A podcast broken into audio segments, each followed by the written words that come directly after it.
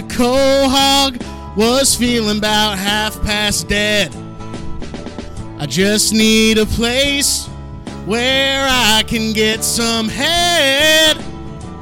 Hey, mister, can you tell me where a man might get some top? He just grinned and giggitied, come here, I'll suck your slop. Take a load off Quagmire. Take a load from me. Take a load off Quagmire. And you'll take the load all for free. There is a lot more of this, so get ready. Get comfy. I'm, I'm, I picked up my dick. I went looking for a place to hide.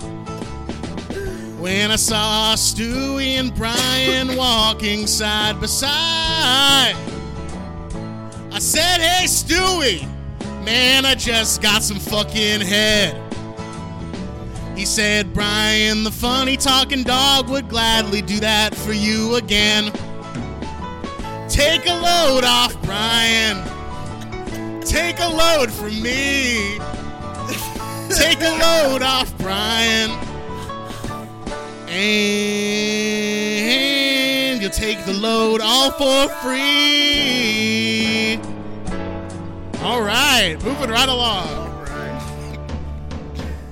Go down to the clam, see the gang squeezed in a booth. Peter Quag and Cleveland all sucking with extra tooth. Well, Joe, my friend, my balls are feeling dry. He said, I'm no expert, sir, but I'll be happy to oblige. Take a load off Joseph. Take a load from me. Take a load off Joseph. And you'll take the load all for free. All right, this is the big one. One more. Peter Griffin followed me back to his humble abode. He said, I don't know about you, but I could take another load. I said, wait a minute, Peter. Doesn't Lois live here too? Then she opened the door and said, Gentlemen, it's time to screw. Take a load off, Lois. Take a load from me. Take a load off Peter. And you'll take the load all for free. Final verse. Let's What? do it. Let's do it, everyone. One more verse. Oh boy. Put my clothes on and I head on out the door.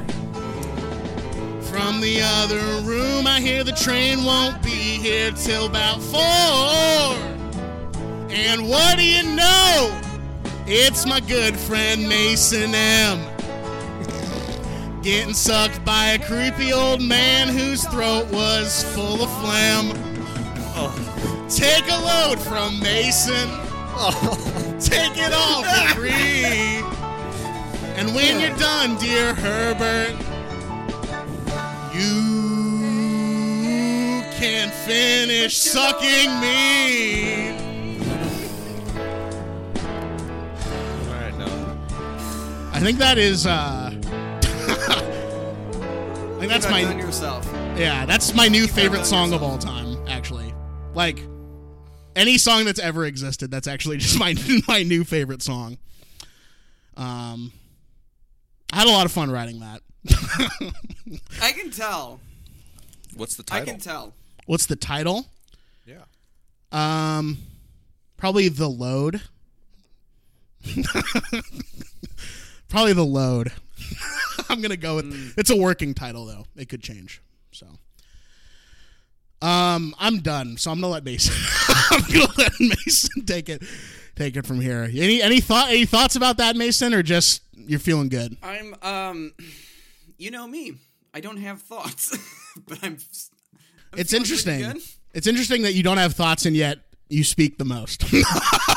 Yeah, those without those with nothing to say speak longest. I guess is the ancient Chinese proverb on that one. yeah, Uh, absolutely. welcome to it's on the list. My name is my name is Noah Marger. With me as always, taking a load from me every single week. Mason McGuire. Mason, feeling all right? Uh, I'm feeling all right. I I am. I was drinking some some sparkling water, some Lacroix, a cher- a cherry bubly, which is a great drink. Uh, The cherry bubly is is probably my favorite favorite beverage. Um, honestly, it's delicious. Um, but I ran out, and now I want to now I want some more water. But the show has started, Yeah. and Yeah. I don't have the kind of situation that. So in the middle of that, or towards the end of that, no, I don't know if you saw, it, but our esteemed de- guest today did get up and get himself a little snack from the fridge. Would you mind sharing what you got from the fridge there with the All right. class? Ladies and gentlemen, today I got a BelGioioso Fontina 70 calorie cheese snack. What the fuck? mm, What do we? that is a happy snack. wow. Great little, happy little cheese snack. From an nice. Italian cow, it sounds like. It's not crunchy. It's it's it's potable. It's like a potable snack, you know. So you can eat it while you're on a podcast because you're not like Oh, okay. Okay. Yeah, a potable snack. Okay, yes. Okay, very, very good. okay, very good, very good. Uh, I just got water, regular, regular old Yeah. H2O. I don't really eat on mic, except for when I'm uh, feeling insane. Then I'll eat a little you bit should, on you mic. should get some of these BelGioiosos. Yeah, I was eating a, a crunchier snack, uh, which was were some dark chocolate almonds with sea salt and cocoa. that I got Jesus. from Walgreens. They're delicious. They were pretty good and a pretty cheap snack. You ever Um, put those don't- in Worcestershire sauce? uh, no, but that's a great that's a great suggestion. I'll try that Try next time. Wow, we got a lot of ideas floating around this podcast early. We have not even cracked into what we're supposed to be talking about yet, and we just have so many ideas floating around. But All right, Uh, get going. Keep going. Okay, keep going. Thanks. Get Um, going. Oh, get going. Okay, thanks.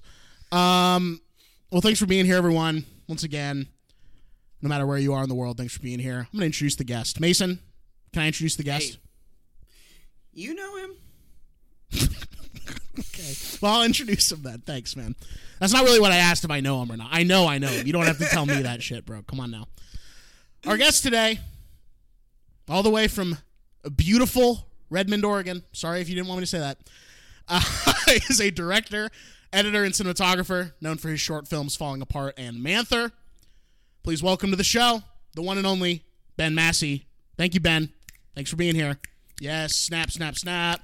Clap, clap, clap. Clap, clap, clap. Here, I can do the clap on the clap. desk. Ben, Thanks, thanks. Please, please settle down, and everybody. Please settle down. Noah. all right, sorry, sorry, sorry, sorry. Ben, what's the vibe today? Uh, the vibe today is kind of chilling. You know, getting my getting my thoughts in order for the pod. Yes, dude. Getting some of my physical Yeah. belongings in order as I'm leaving on a trip tomorrow. So uh, Oh, I gotta get get some get some stuff together. where are we going? Can we Where are you can we going? say? Uh, yeah, yeah. I'm going to Hawaii. Oh, I don't have a luau theme, but I do. This is the drop of the episode, so I'll just play instead. Okay.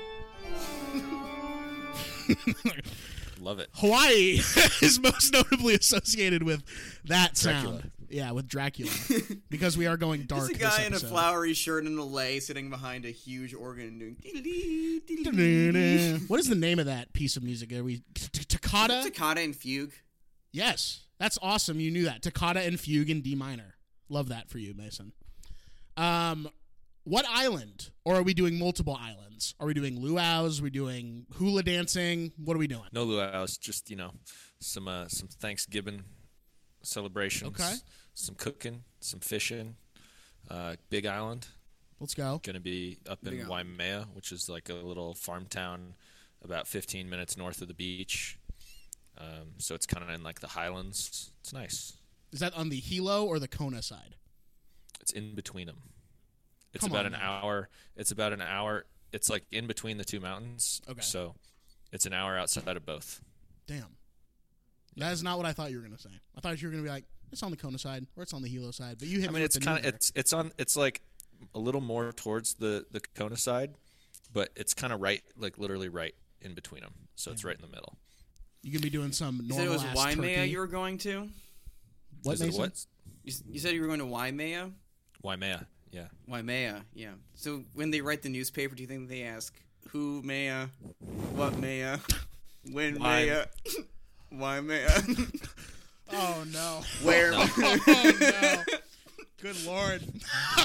good lord. Oh, good. What is it? Praise the Lord and pass the ammunition. That's what I need right now. I need some fucking ammunition, baby, for this episode. I need a gun at the ready. Uh, are we doing traditional turkey on Thanksgiving, or are we going to be going Hawaiian style? I think we're going to be doing a little bit of both. Nice. So, yeah, it'll be tasty. But uh, enough about my travel plans. this, this, we got some depth in- to cover in this episode. Yeah. I think we should we should We jump do. right in. We should jump right in. We have some place. We do, but before we get to that, we do actually have a an email to Okay. get to, and somewhat of a follow up actually. But um, Uh oh. So we we received the the email on uh, November thirteenth uh, with the subject headline, and you can email everybody wants to the number two get on the list at gmail.com and we will most likely read your email um, on the air or respond to it when I get to it, which is because I am the only one with the keys to the email inbox. Yep. So we get this email titled "Squid Game" from Ryan Maloney. Yo. Um, I had a new idea. So this kind of actually brings us back, Noah. We haven't talked about this in a while, but we do are still the presidents of Quibi, Yes, that's and true. uh, it's true. We haven't been really putting out a lot of content, but it's No. it doesn't cost too much to keep like that domain available. We're just like kind of sitting on it. So so I think th- th- Ryan might be onto something here with a pitch. Okay. actually. Uh, so he said I had a new idea for a game show. The name of the game show is Stinky Poo Train. Contestants would board a train car with the goal of staying on the train longer than their competitors. The twist: the train smells like stinky poo, and boy, does it stink! Okay. Imagine the worst porta potty you've ever stepped foot in, but cranked up to 11. Maybe they would also have to do mini games throughout, like skee ball or duck duck goose. Just spitballing. Do you think Mason would win, or would Noe win, or maybe I would win? The cash prize is a crisp $10 bill. Hugs and kisses. Thanks for the email, Ryan. Uh, you don't stand a fucking chance against me on that one. My life is just one perpetual shitstorm, so I am so used to that smell, that beautiful shit smell that I it's that's just not gonna you're just not gonna cut it against me on that. I'm winning the ten dollar prize. I will be captain of the of the poo poo train. Is what I'm calling it now. The poo poo train is what I'm. So we're it. greenlighting it under the title Poo Poo Train. Yep. Uh, Noe, wouldn't you know it? I got that email on the 13th, and I wanted to get back to him as fast as possible, so I just replied my answer to this. Hi, Ryan. Thank you for your inquiry. Noah would win. and a little kissy face. Ben, how long do you think you could last on the poo poo train? I have a, pr- I would say I have, a, I have a pretty deep poo tolerance. Like it Yeah. runs deep. Like I could, if you know, I've been in some backcountry pit toilets, um, some you know some ones that have been kind of baking in like the hot Arizona Yeah. sun for maybe weeks, months on end. Sure. And like they're dudes that go out there and will chug like 15 Keystone Lights and then eat like a, a whole hog, you know, and then go and just annihilate that that pit. So uh, I think I'd give Noah a run for his money.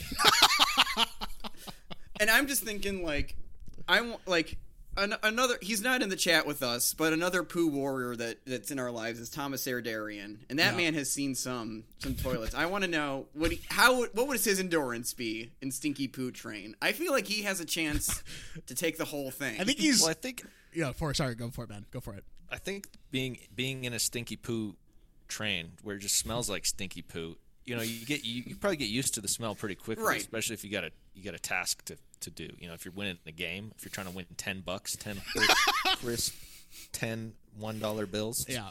I think that you know that that'd be pretty easy. But if Yeah. you were covered in covered in slick stinky poo, or if there was it was full Yeah. of stinky poo, I think then you know then that might up the stakes a little bit. I think Thomas might have us all.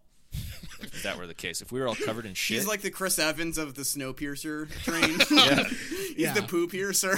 he is the poo piercer. He. I, I was gonna say Thomas might be like OP in that game, so he might have to like be like the like first ballot ever inductee to like the Poo Train Hall of Fame or something like that. Oh, sure. Or act as like commissioner of the game or something Yeah. like that because I like that. I just don't think it'd be fair. Like at that point, you know what I mean? I uh, that's a fair point. That's a great point. Um, Thanks, man. So that's thank thanks Ryan for your email. Thank you Ben um, for joining us on the poo train. Thank you Noah for being. I'll hop on the poo winning train, poo anytime. Send me an invite. I'll be there. All right. Well, we're flying to Hawaii I'll bring this my week. own poo. Oh, my man. Okay. Okay, my man. Uh, well, we already heard the noise, but I'll play it again because this week, folks, it's on the list. Is going dark. Yeah.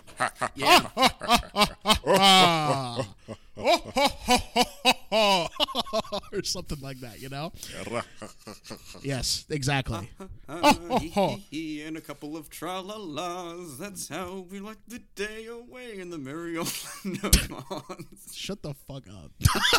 shut the shut the fuck up. Well, we are going dark this episode. Uh, Yeah. Ben, you brought us two things. You chose both the album and the movie. What is the album that you selected, sir?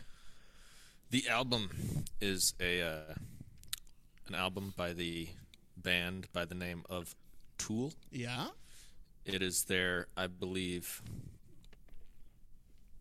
third studio, fourth studio album, I think you're correct. Yes, fourth studio. fourth album. studio album called Ten Thousand Days.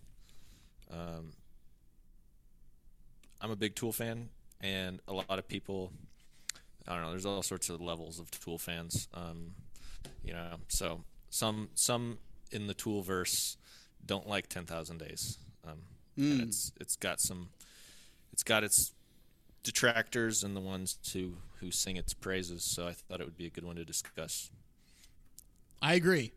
I genuinely no no sarcasm Yeah. detected on that one. This is uh I had a journey with this when I was listening to it for the first time. But before we get into it on a on a before we before we crack this fucker open, so to speak. Uh, ben, what is your history not only with this album but Tool in general? When did you first get into them? What was your intro point? How is your ev- what's your evolution with them been? What's your what's your history?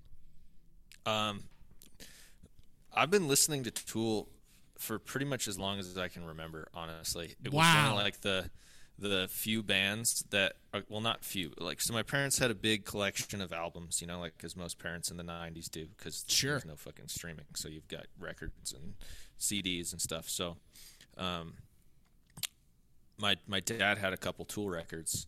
Um, and in addition to like other stuff like Beck and Metallica and Ozzy Osbourne and like some of these other records, so they were just kind of in my con. I had my like little Sony Walkman. and I Absolutely. had my little my little book with all the different CDs. Yes, dude. Um, So I had, uh, you know, I was probably like eight years old, and I had like Tool and Metallica, Led Zeppelin, um, Ozzy Osbourne, like all these different albums that I just listened to constantly in the rotation. Um, so that was uh, that was kind of my like I didn't really think much of Tool. They were just like cool rock band, you know, like all these other cool rock bands. Sure, yeah. Yeah. Yeah, bro. Um, so then I went and uh, visited some some friends, some family and family friends in Alaska, and there was like a f- f- my cousin had a friend who was older, and he was like, "Yo, let me let me burn you a mixtape. Yes. like, let me put all your favorite songs on on a mixtape." And I was like, "Sick." Yes. So we like went through and like put all these songs on this mixtape, and one of them was "The Pot" by Tool. So Okay. um, I had this this little mixtape, this little record that I made when I was like nine years old. I listened to it so much, it like you know, it got all fried from from spinning in the disc player too much. Sure. started skipping a lot. So uh, that was a song on there.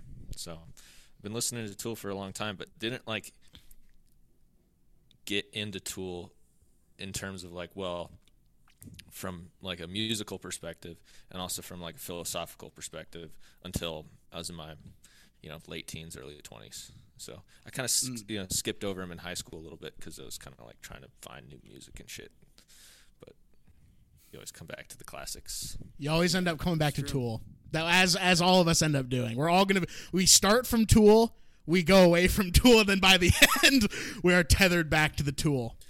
Um, Mason, what about you? What's your history Yes. with this band or Um, this album? So I had said that I had heard this album before, and I was incorrect on that. Oh. I had heard the other uh, Maynard James Keenan project, A Perfect Circle, Ah. before in Okay. high school. Um, Tool was always a he, but I remember this album cover so specifically, f- like just seeing it on my library shelf, and I never checked it out. But I always thought that the t- cover was super cool, and I also thought like I had a friend in high school that was, and I've mentioned him in the past, but he was into like metal and like this this kind of stuff when we were in high school.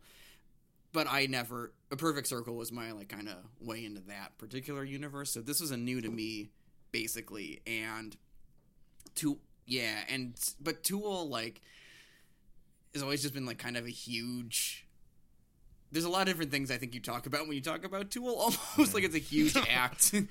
It's uh, some people have all, like very polarized opinions about about uh, the act in, in Maynard James Keenan, as I've gathered. Um, but this is my first time like ever hearing the music. Noah, Yo, how about you? yo, let's Tell do us, it. Tell us about Tool. Let's get into this. Let's get into this. So, I think the first time I ever heard a Tool song was, I believe, and maybe you guys know better than I do.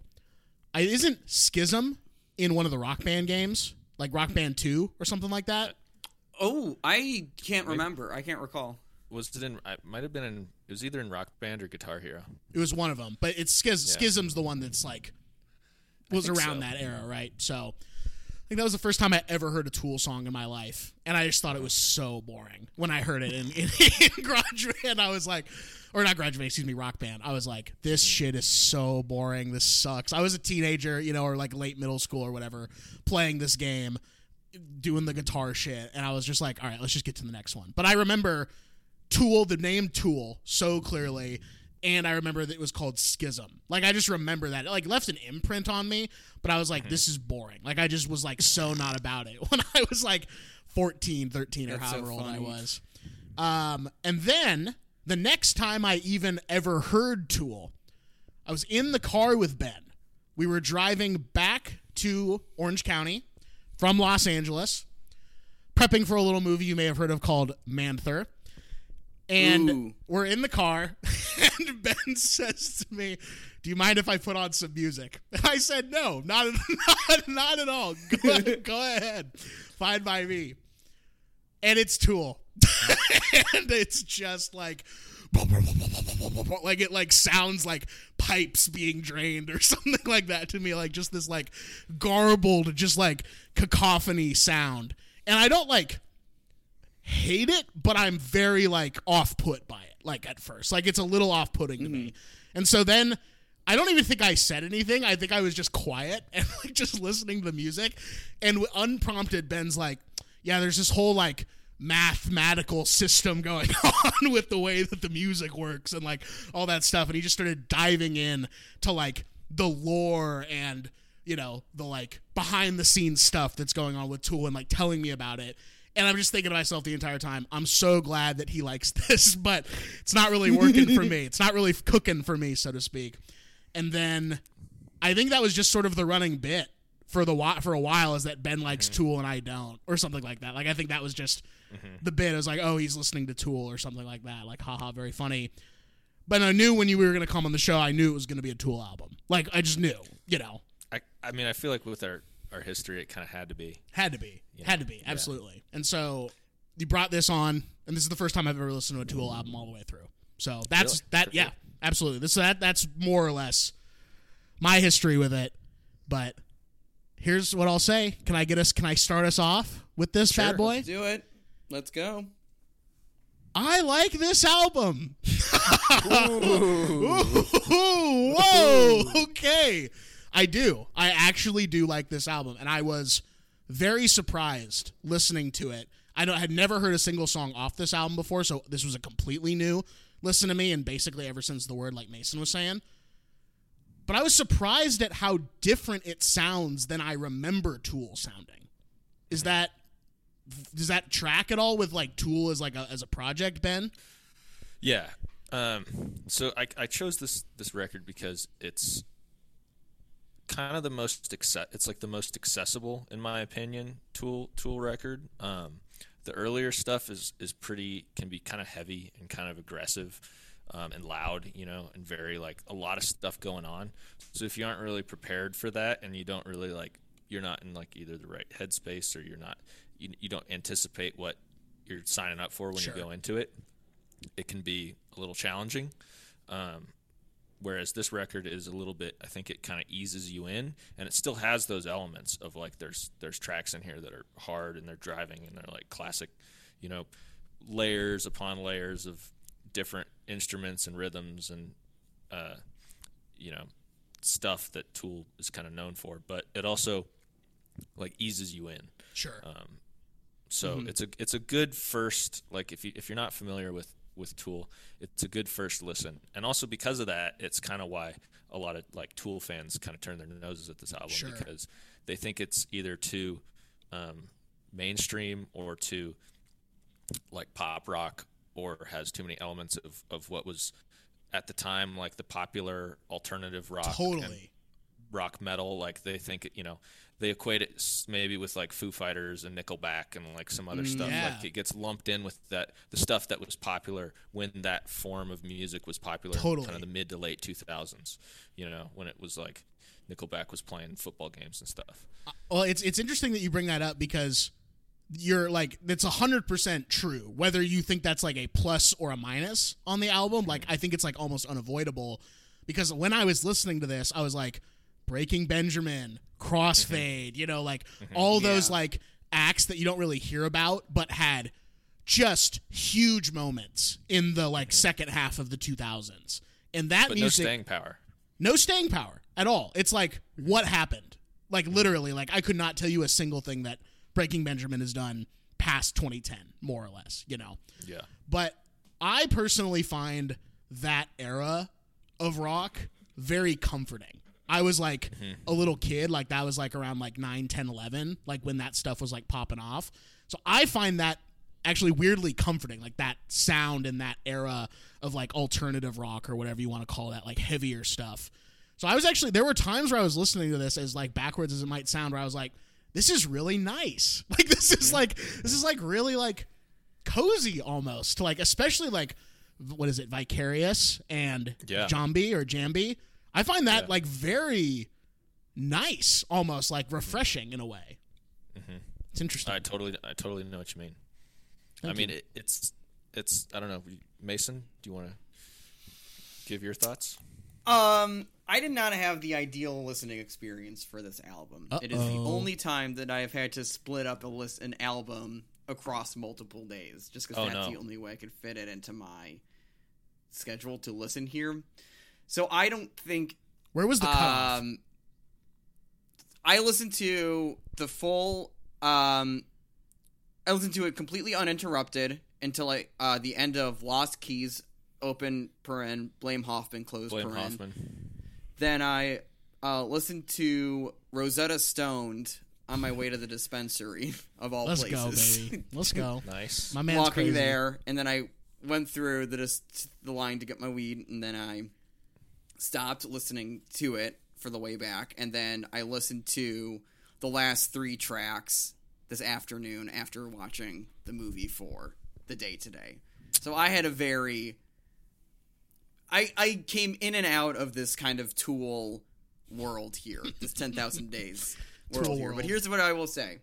Here's what I will say. I agree with Noah that there is a very like kind of a very comforting like feeling that I get when I hear like when Vicarious and Zombies started, especially because like just the, the the tonality of like the drums and the guitar, like just that per- specific just like like guitar sound and like the heavy bass. That stuff always like because I this era I, since I'm a little bit older than you guys, I'm a thousand years You're old. so you're you're closer to Ben than you are me. You're a, you're you're like I see.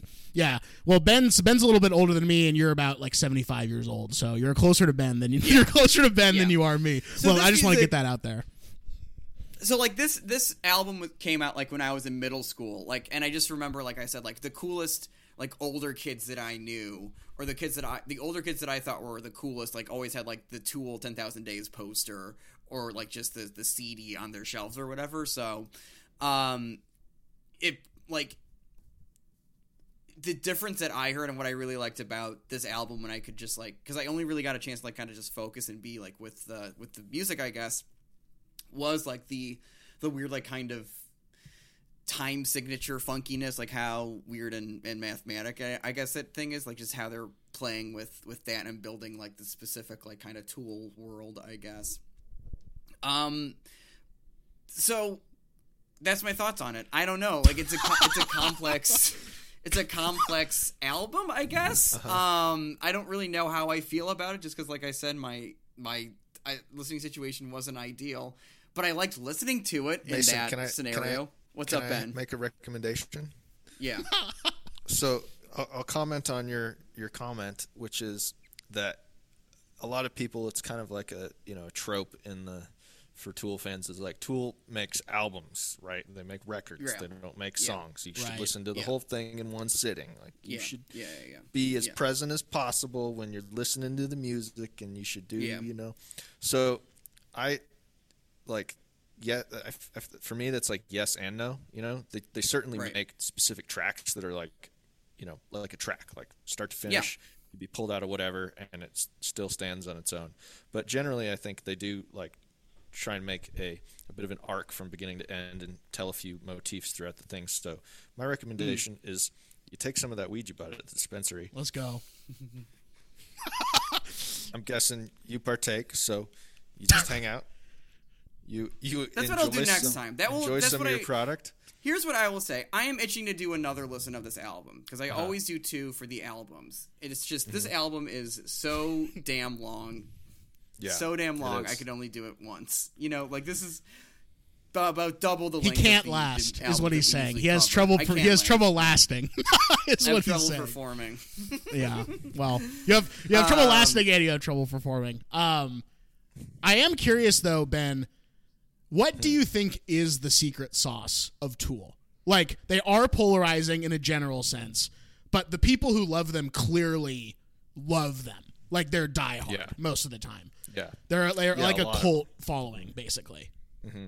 yeah. They have a pretty, and it's a huge cult following too. It's not like a small cult following. No. Like they'll, you know, really like this this latest record that they did. I can't remember how long. It was like 2019. seven. Yeah, but the the gap between Oh. six, 2000 12 years or 13 years. thirteen years. Yeah, yeah, yeah. Thirteen Yeah, years. like yeah. 13 years between records and when it premi- when it debuted you know when they released the latest record it was at number one on everything like Right. for a mm-hmm. long for like weeks you know for like two weeks it was number one and it like got hundreds of millions of plays on everything like in the first so it, it's a it's a large group and i feel like it's of people that like the music you know and it spans all sorts of different generations and people who like different genres and it's it's a like i've met a bunch of different fans of tool who aren't necessarily even fans of like mainstream rock and roll you know Sure. they like classical music or they'll like Right. uh, you know, other opera or some stuff. But then they're like, no, for whatever reason, I also like Tool, you know, Damn. um, and it's, and then you got all the, the you know, the the rock, the Korn heads, you know, and like the The Limp Bizkit fucking Yeah. refugees. Bizkit refugees, yeah, and all the. The guys who are perpetually stuck drinking Monster Energy in 1999. you know? Give me something to drink. Yeah. Or that drink, you know that energy drink balls, B A W Yeah. L S. Yeah. Yes. Or whatever they used to would sell it like this is a regional thing, but Winco, whatever the like Mm-hmm. Winco version of like Rockstar is, like amped or something like yeah. that. Like they got that in their hand. They're white dudes with dreadlocks, and they're just like, Mm-hmm. "Yes, bro. Yes, we are. We are looking for something to be pissed off about, and we need Tool in our lives." Um, but So but that's not everyone in the Tool fan base. it's No. not. And, and to answer your question, It's also think- Ben. Yeah, that's me exactly. To Yeah, a T. nailed it. I wish I wish we did video on this. I'd undo my hair and let my dreads fall out. Yeah, take a little snippet, mail it to each of us, and then we can get a good, good sniff and get a contact high from the sniff. Yeah, fucking Um, awesome. But to answer your question, no, I think that the one thing that Tool does well and that they do differently than I'm not going to say better, but that they do differently than a lot of bands that are similar to them is they kind of have their their little world that they've created. You know, their sonic universe. Okay. That has has the Yeah. rules that they follow. You know, they've they've made themselves their own rules and they've made like they they only do songs in certain keys. And Oh, shit. they try yeah, they only do s- songs in certain keys. It's very rare that they'll there's only like three or four different keys that they'll do songs in and they don't really branch out outside of that so they do like these deep dives into all the the the notes in between the keys and like how notes from i can't remember exactly what the music term is but like how notes from other keys sound next to you know Interesting. notes notes from the key that they're playing in um, and kind of like the dissonance between playing two keys that you know notes or key you know chords or whatever that sound good on their own but don't not good together but if you play them in a certain way like they might it might sound good you know um, It's a real nerd shit.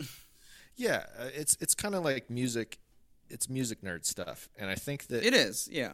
a lot of the the the there's a large population of music nerds that like Tool for the nerdiness. Right. And then there's Yeah. a large population of normal people that like Tool because for whatever reason it just sounds good to them. Sure. You know, they it's might cool be, sounding music. Like Yeah. we, we haven't talked about that too much, but it is just like the the the math like kind of part of it and the uh was always the thing that was like kind of leading forward when I would think about it, you know? I didn't really like know that it just sounded cool, like what we were saying earlier. They, like Tool's just like a cool sounding band and it's really interesting to me that they are so like kind of they have these very clearly set boundaries and they're just trying to figure out different ways to like operate within those boundaries you know um it's really it's really interesting um because i was thinking about like we we mentioned this when we were talking about uh Kaputt the destroyer album with sunny D- with our friend sunny a couple of weeks ago a couple episodes ago and Dan Bejar in that project just creates like the destroyer world and if Yeah. you can listen to it um, you know, when you put on a destroyer song, you're like, okay, I'm just gonna go visit this part of, you know, uh, uh, this part of the world, like the, the destroyer thing. Tool's very similar, and this album was very similar. Like, I think that this is a great intro point because, like, I am at the end of it, I'm just like so curious to see like what else is in this world and like how other like kind of intricate and weird it can be. Um, you like this album, Noah? Are you curious to hear more Tool? Yes, I am. I'm I'm curious to venture out into the woods and get a little freaky with it. To be honest with you, I'm trying to remember. Mm-hmm. I cannot remember who what what album it was, but we covered a similar type of thing on this show Mm-hmm. where it was like this is sort of an entry. And if you can dig it, there's like a lot of weird, other, weird other shit. I mean, if that's a lot We've of done shit a lot of cover. stuff like that. There was one in particular though that is like I'm trying to figure out what it is and I can't remember. But what I what I liked specifically about this album, and it is yes in large part to the album cover, but I think that goes into what is interesting about the music in the first place, is that there's a very like primal, very like mm-hmm. like yeah. back like like back in like cavemen neanderthal times like thing happening mm-hmm. here with the way the drums are going and the way the bass is sort of interacting with the drums. Like it feels very like primordial which is interesting. Mm-hmm. I don't like get that sensation from a lot of anything to be honest with you. Like that's a very like hard thing to tap into. Like it like creates that image in my mind you know? Is that at all similar to where you're at with this? I mean, you've probably heard this a million and a half times ben but does that resonate at all? Oh yeah, yeah, absolutely. I mean, I, I think you're you're totally right. It's uh, and and it's also something I think that's partly intentional, um, with the way that they they design their music, um, the way that they approach their music making. Because I don't know if you how much you dug into it, but Tool, Tool, the there's four members of Tool. There's there's Maynard James Keenan, who's the front man, the lyricist. He's the singer. Um, then there's Adam Jones, who's the guitarist. Danny Carey is the drummer, and uh, um, oh come on, Justin Chancellor, is Yep. the bassist, um, and uh, Justin, Danny, and Adam all get together on when they're starting a, a record, and they just they jam, they they play, they riff, they come up with different sonic ideas and different sounds and different rhythms, and they link them together and make acoustic tracks. And then at the very end, once all the music has been made, they bring Maynard in to write lyrics Oh, wow. on top of it. So I can s- interest. That's interesting. Because I kind of feel like the lyrics are kind of divorced from the like or separate from the music. You know, like they're kind of just like on top of the the sounds, not just not really. I'll say it, I- I just want to like. I don't know if I like the lyrics and Maynard's parts in this in this album too much. Um, it was hard, it was the hardest thing.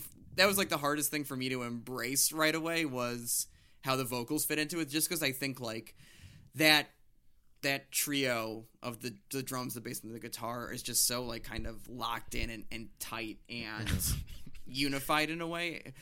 And I I don't know I You- I don't know how You I, can't get behind like it- strapped down in my bed, feet cold and re- eyes red. I'm out of my head. Am I alive or dead? Sunkist and Sudafed, gyroscopes and infrared. Can't remember what they said. Goddamn shit the bed. You can't get behind that, my friend.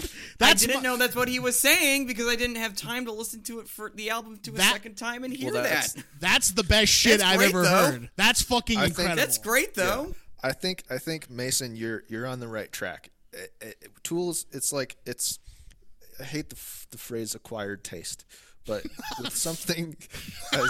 But it's- we're maybe going to use it right now. No, I'm not. I'm not gonna. u- I'm not gonna use it. Okay, I'm gonna okay, say okay. It's it's on the same sort of in the same sort of area, it, but it's it's something that it's like a good, you know, painting or an, a, a, something that there's a lot of depth there. Where at, at first you you might be totally uncomfortable and unsure of what's going on, and it takes a few listens and a few like you know mm-hmm. you, you got to be willing to put put the focus into it and to like jump in and give you you know give yourself over to like okay thinking about it a little bit and if you want to approach it from that angle if it doesn't immediately resonate with you you know? Um, but there's a lot there if you wanted like I, I do think if you you gave it a few more listens and kind of like looked at it a little more analytically, it might start to resonate more. Or like read the lyrics as you're as you're going through the. But it's it's Brother, I was trying to do that. Yeah, I was Yeah. doing that yesterday on the bus for Mm-hmm. the stretch of songs. It was a good stretch of songs. Mm-hmm. Let me pull it up here. Um, it was because when I started, it was kind of starting with Wings for Marie and then Sure. Ten Thousand Days. So Wings Mm-hmm. Part Two. That sort of like 20 minute stretch of the album 15 however long those two songs are together that's when mm-hmm. i was like sitting reading the lyrics and i'm like okay maybe now i'm like locking into this a little more. Mm-hmm. And then by the time we get to the pot the pot which was like the first time on that album where i felt like really in its groove you know and Sure, i was like okay. right where they wanted me That's where all the Limp Bizkit heads come crawling out of the woodwork, and they're like, Yeah. "What the fuck? Okay." just giving everyone the evil eye and the ET finger, just walking around with their white dreads, being like, "Okay, time for me to enjoy the music." just being gross as shit, just smelling like fucking ball stank. Um, yes You know, yes what's, you know what's interesting though, Mason, and I think this happens a lot on the show.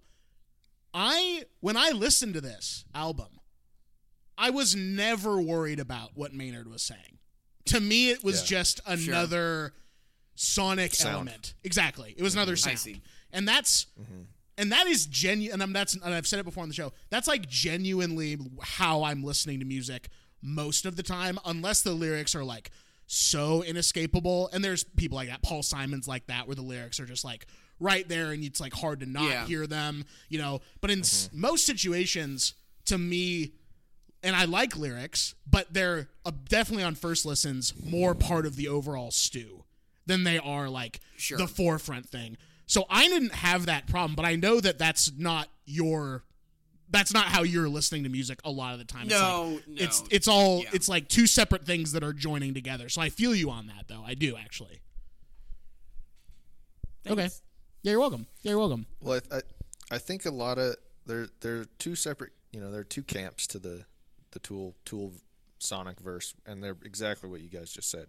There's some people who just absolutely love Maynard and they love his lyrics and they love the, the poetry, you know, and the stories that he writes and all that stuff.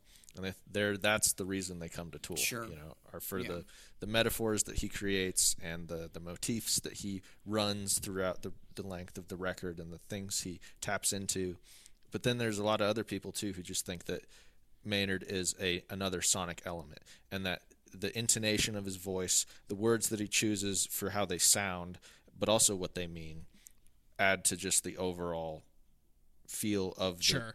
The music, and that it's just all, and that you, you don't even need to listen to the lyrics like Noah was saying. Like you just your brain might be interp, you know, hearing some words and then firing off little neurons saying like, okay, word that means whatever feeling. So yeah. Yep. Yep. but it but you don't have to pay attention it's just it's just part of the little sonic world that they've made Where do you fall in the camp, or where do you, or do you go between? i i, I go between Okay. um, um i mean it's like i will say for the first the first good amount of my for the for, i'll say for the amount that i listened to tool like when i was younger i i i'm ne- i've never been a big lyric guy but i was like definitely not mm.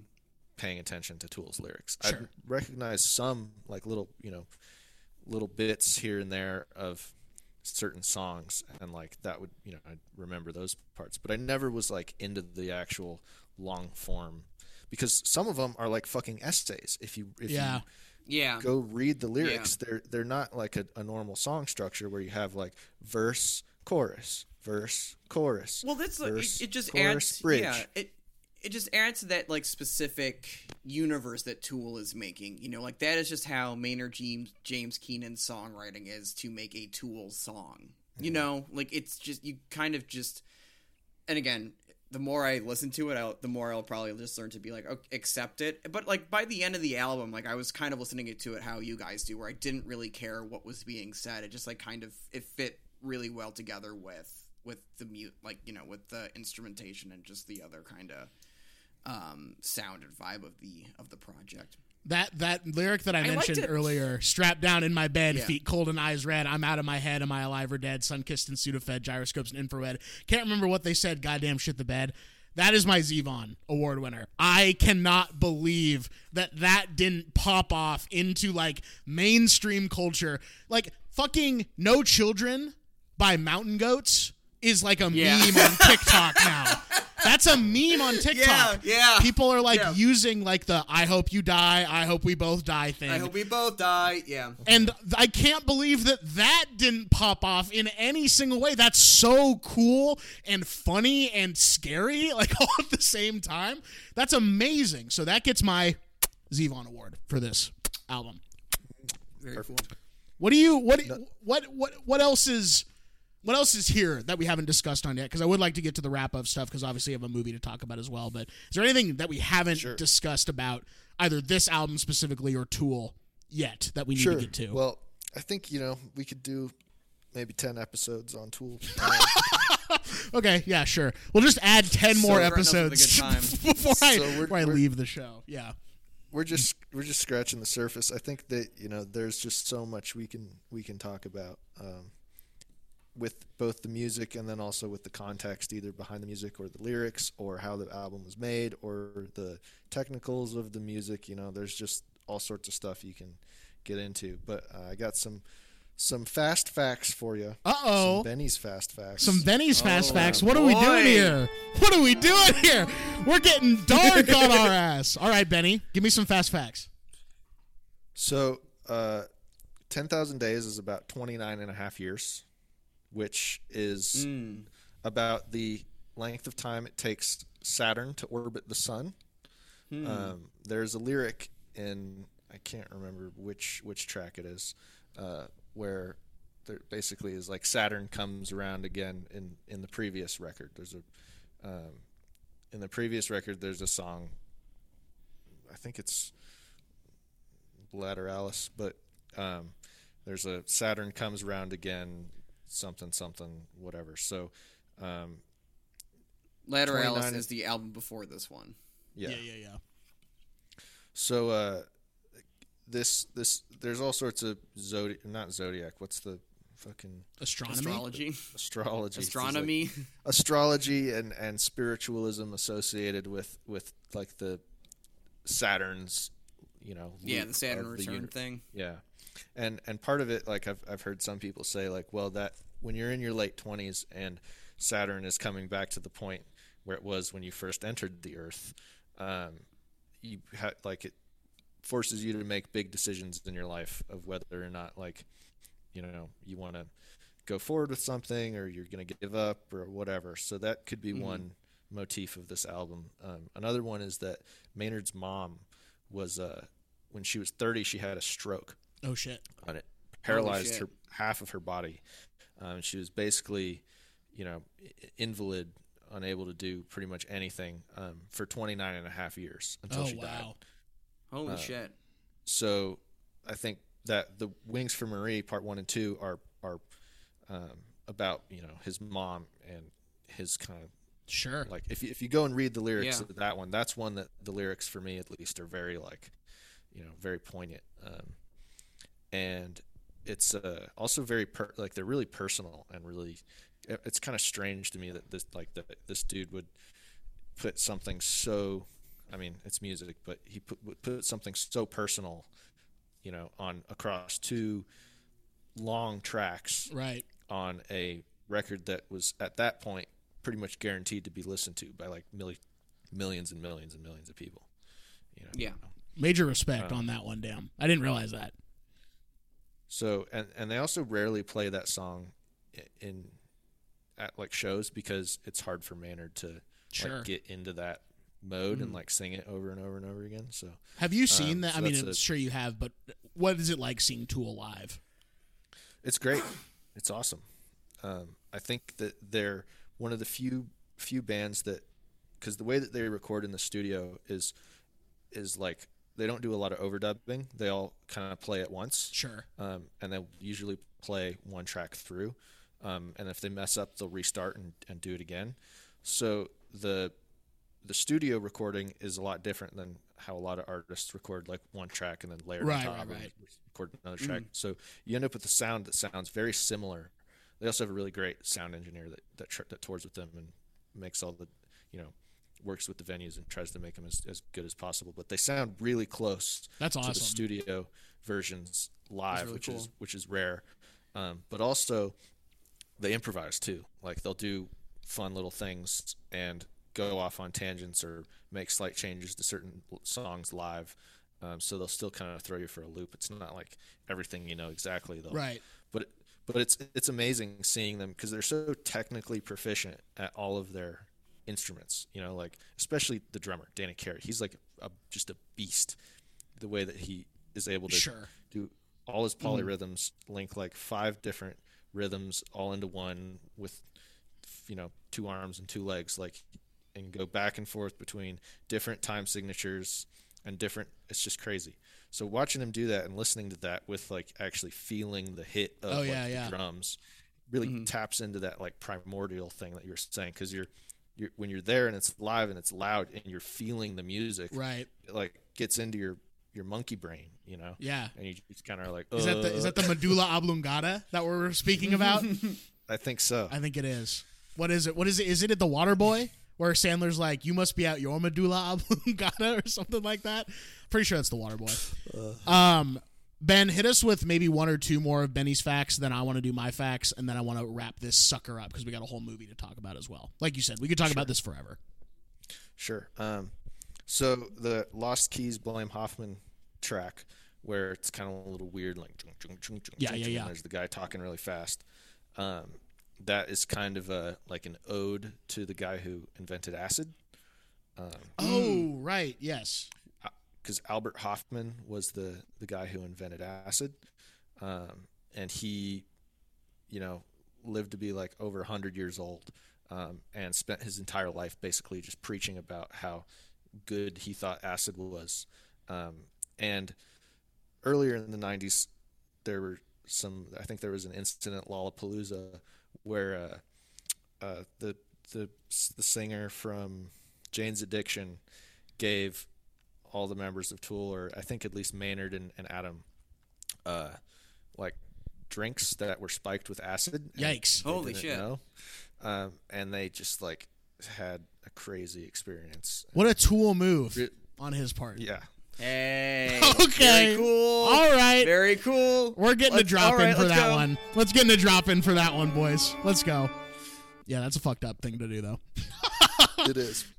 But they liked it. It ended up being fine, you know, and it obviously influenced kind of like you, you can't really talk about Tool without talking about some of the psychedelic influences that the music has, even if you're not into psychedelics, you know. This One thing I think a that's psychedelic influence. This band has a this Tool has a psychedelic influence. Whoa. Does it? No, no, no, no. It's Tool has a psychedelic influence. Mason, I've never heard you use that voice in the two years we've been doing, doing the podcast, Oh, and I man. never want it to come out ever again. I want you to put that thing away, bro. Um, I wonder if our friends Sean and Cass are into Tool now that I think Maybe. about it. to wrap up the uh, I think that the the link between psychedelics and Tool is is like the the guy who does the album artwork. His name's Alex Grey.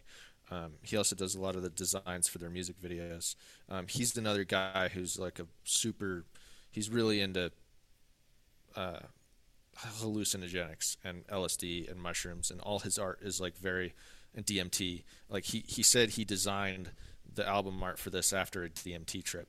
Um, so I think that primordial feeling of of the music and of also like some of the art and of getting into that the energy of the the human being is kind of what Tool like originally shot for. You know, Cool. like Yeah, they were yeah. trying to get to that spot. Um, and I think they succeeded in, in a sense where, like, for me at least, like I, I've done some hallucinogens in my time, but I'm not like a, you know, I'm not out here doing acid like all the time. Sure. Um, but it, it's like it, I can see through the music how it might be, you know, like what, how it can put me in that spot without even necessarily, you know, Without having to ingest and Without actually to do go it. there. Yeah. yeah, Have, are you a Ween guy at all, Ben? yeah. I like Ween. Yeah, there, there's an int- Yeah. I think Tool and Ween actually are like mm-hmm. similar in some ways. Definitely Yeah. not like on the surface, but some mm-hmm. like when you peek behind the curtain a little bit, I think that they're kind of going about things in maybe a similar way almost. Sure. Yeah. And, and Primus Yep. and Butthole Surfers Yeah. to some extent. I don't know enough about the butthole surfers. I'm going to leave that one leave that one to you guys. I know Mason's an expert on butthole surfing. Um, can I hit you- can You I know, it's it's funny. I used to I, I used to get butthole surfers and flying burrito brothers mixed up. Well, the Flying Burrito Brothers came first, and then the Butthole Surfers came Yeah, after right. because you gotta have I- you gotta I have one know, before the but- other. Um, can I hit you with some fat some of Noah's fast facts about Ten Thousand Days Please. in Tool Yeah. real quick? Please. Tool's an American rock band from LA, formed in 1990. The group's lineups include Maynard James Keenan, guitarist Adam Jones, drummer Danny Carey. Justin Chancellor has been a part of the band since 1995, replacing their original bassist Paul D'Amour. Due to Tool's incorporation of visual art and very long, complex releases, the band is generally described as a style transcending act and part of prog rock, psychedelic rock, and art rock. The relationship between the band and today's music industry is ambivalent, at times marked by censorship and the band's insistence on privacy. Tool's musical style has been described as alt metal, art rock, post metal, prog rock, progressive metal, and heavy metal. Beyond this aspect of the band's sound, each member experiments within his wide musical scope. Bass Player magazine described Chancellor's bass playing as having a quote thick, mid-range tone, guitar style techniques, and elastic versatility. Completing the band's rhythm section, drummer Carey excuse me, yeah, drummer Carey uses polyrhythms, tabla style techniques, and the incorporation of custom electronic drum pads to trigger samples such as pre recorded tabla and Octoban sounds. In 1997, Tool named King Crimson, Melvins, and Peter Gabriel's Passion as common influences on its development. In hmm. describing their wide range of styles, critics have noted, quote, that they are, quote, influenced as much by Pink Floyd as they are the Sex Pistols.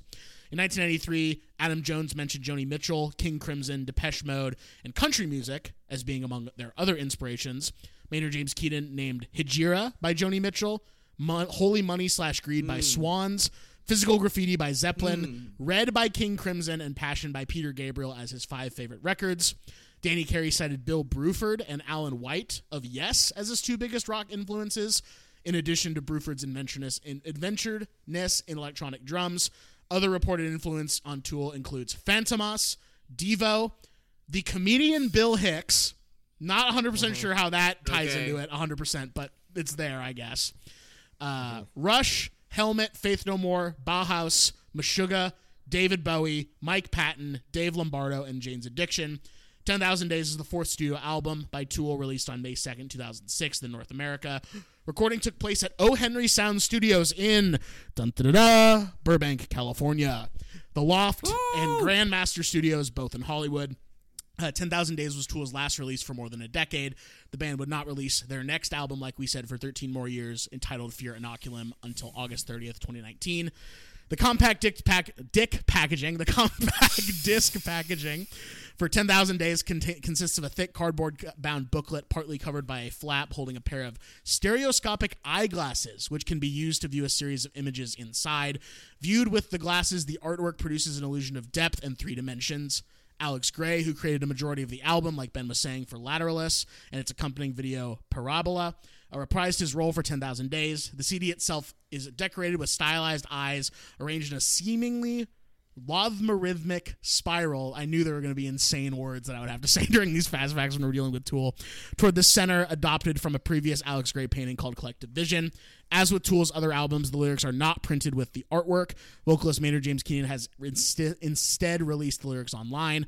On May 5th, 2006, the band's official webmaster hinted that, quote, the four individual photos of the band members can be used as the pieces of kind of a puzzle, but the puzzle and its meaning, quote, will just be another, will be another nut to crack. A lot going on with Tool. We don't have enough time to fully crack that nut. But Mason, Yeah. I gotta air some dirty Yes. laundry with you right now, pal. Okay. Okay. All right. Okay. Can I tell you something that I hate, Mason? What do you hate? I hate when I'm watching a movie or listening to the album for the episode and I get a text from you that says the Mercedes Valuable Player is the It's on the List spin on the Most Valuable Player award given in professional sports. It was first given its namesake, uh, first given to its namesake Mercedes Ruehl for her performance as Connie in Jonathan Demme's 1988 film Married to the Mob. It can be awarded to a specific person or thing or a more general or abstract element of either the album or the movie. In rare cases, a co-Mercedes Valuable Player can be awarded as well. I hate when you text me that. You know when I text you that? Yeah, I'm not stupid, dude. Right, I yeah. do the show every week. I know what's going on. So stop. Yeah, I know. But that's how I let you know I'm getting into the bath. That's okay. Well, actually, now that you say that, could you just do that every week now? because that's actually important info for me to know.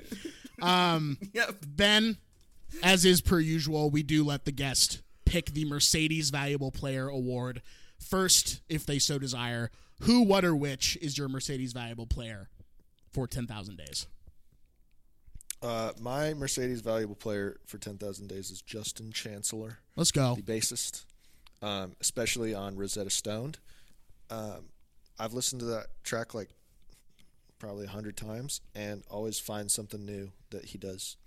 Um, it's like wildly complicated and like ridiculous if you try and track like all the different. It sounds great, like it sounds fine. You know, you listen Right. to it and it doesn't mm-hmm. sound like all that complicated, and then you start trying to like figure out what things are, and it's just insane. So, Mercedes valuable player Justin Chancellor, Rosetta Stoned. I will be giving mine to Adam Jones, who is credited as playing the guitar, the sitar, and the talk box solo on Zombie. I was hmm. very taken with his guitar playing on this album. And I'm sure next time I listen to it, I'll be taken with Danny Carey's drumming and Justin Chancellor's bass playing and maybe Maynard's lyrics. we'll see. But this this time around, these two listens that I gave it for this episode, I'm giving it to Adam Jones uh, and his guitar playing and his string work on that. I was very impressed at all the tonality that was in there and just just the ability to like be like kind of a weird chameleon in the sense that like all the songs sound unified, but they all have like a different thing going on as well. I think that's an impressive feat. Mason, what about you?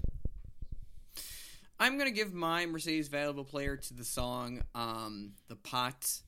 Let's go. Um, Yeah, because you were just listening to it in line for the dispensary. No, I was listening to Rosetta Stone in line for the dispensary. The pot I was listening to after I walked out of Target. Uh, Okay. Some Okay. some pallets of uh, sparkling water. Um, I'm gonna conditional recommend this one just because I liked listening to it, but I didn't get as I feel like I just scratched the surface with this album, really, and uh, and I am so keen to get deeper so that I could really like hang out with this album um, and give it the kind of time and respect it deserves. I guess is the way way I'm thinking about it. Um, but I still had a great time listening to it. It was so interesting, and it was really cool to just be in that in that world for you know a couple of episodes throughout my weekend here. Um, before we go to Dark City, just the final, my final thoughts. Uh, I think if you guys want to go the next album, if you want to go a little deeper, uh, or Mm. for anyone listening who's unfamiliar with Tool, I think Ten Thousand Days is a good place to start. Next, if you're feeling a little frisky, uh, the second studio album, Ænima, um, is what that would be my, my second recommendation Sure. um, because that's kind of that, and then the album following that, Lateralus, are are their two kind of the big ones, you know. Um, but I feel like it's better to go to to Ænima first, and then to Lateralus, um, and then to the first record, and then their last record, their latest one. Um, All right. But, but there's there's a lot there, um, and uh, I think that the, the the order in which you listen to them can influence because they reference themselves a lot, so um, can make it make a difference. But I, for both of you, I think Ænima would be a next next Next good- stop. next stop. Yeah, especially Cool. if you like this one, you'll like that one. I And will that's be- where Bill Hicks Bill Hicks comes in. Interesting. Okay, that actually makes that actually is that actually alone is incentive to check it out like more than anything to be honest with you. I'm going to give this a regular old recommend with a potential for a full recommend as time goes on. I just have this is an album that requires more than one listen. So that's what I'll be giving it. Ben, what do you, do you recommend 10,000 Days by Tool? No, Oh, my man. Oh, he did it. He did it. he did it. He did the funky bit. All right, Ben, what are we talking about movie wise? um, we are talking about the 1998 Yep.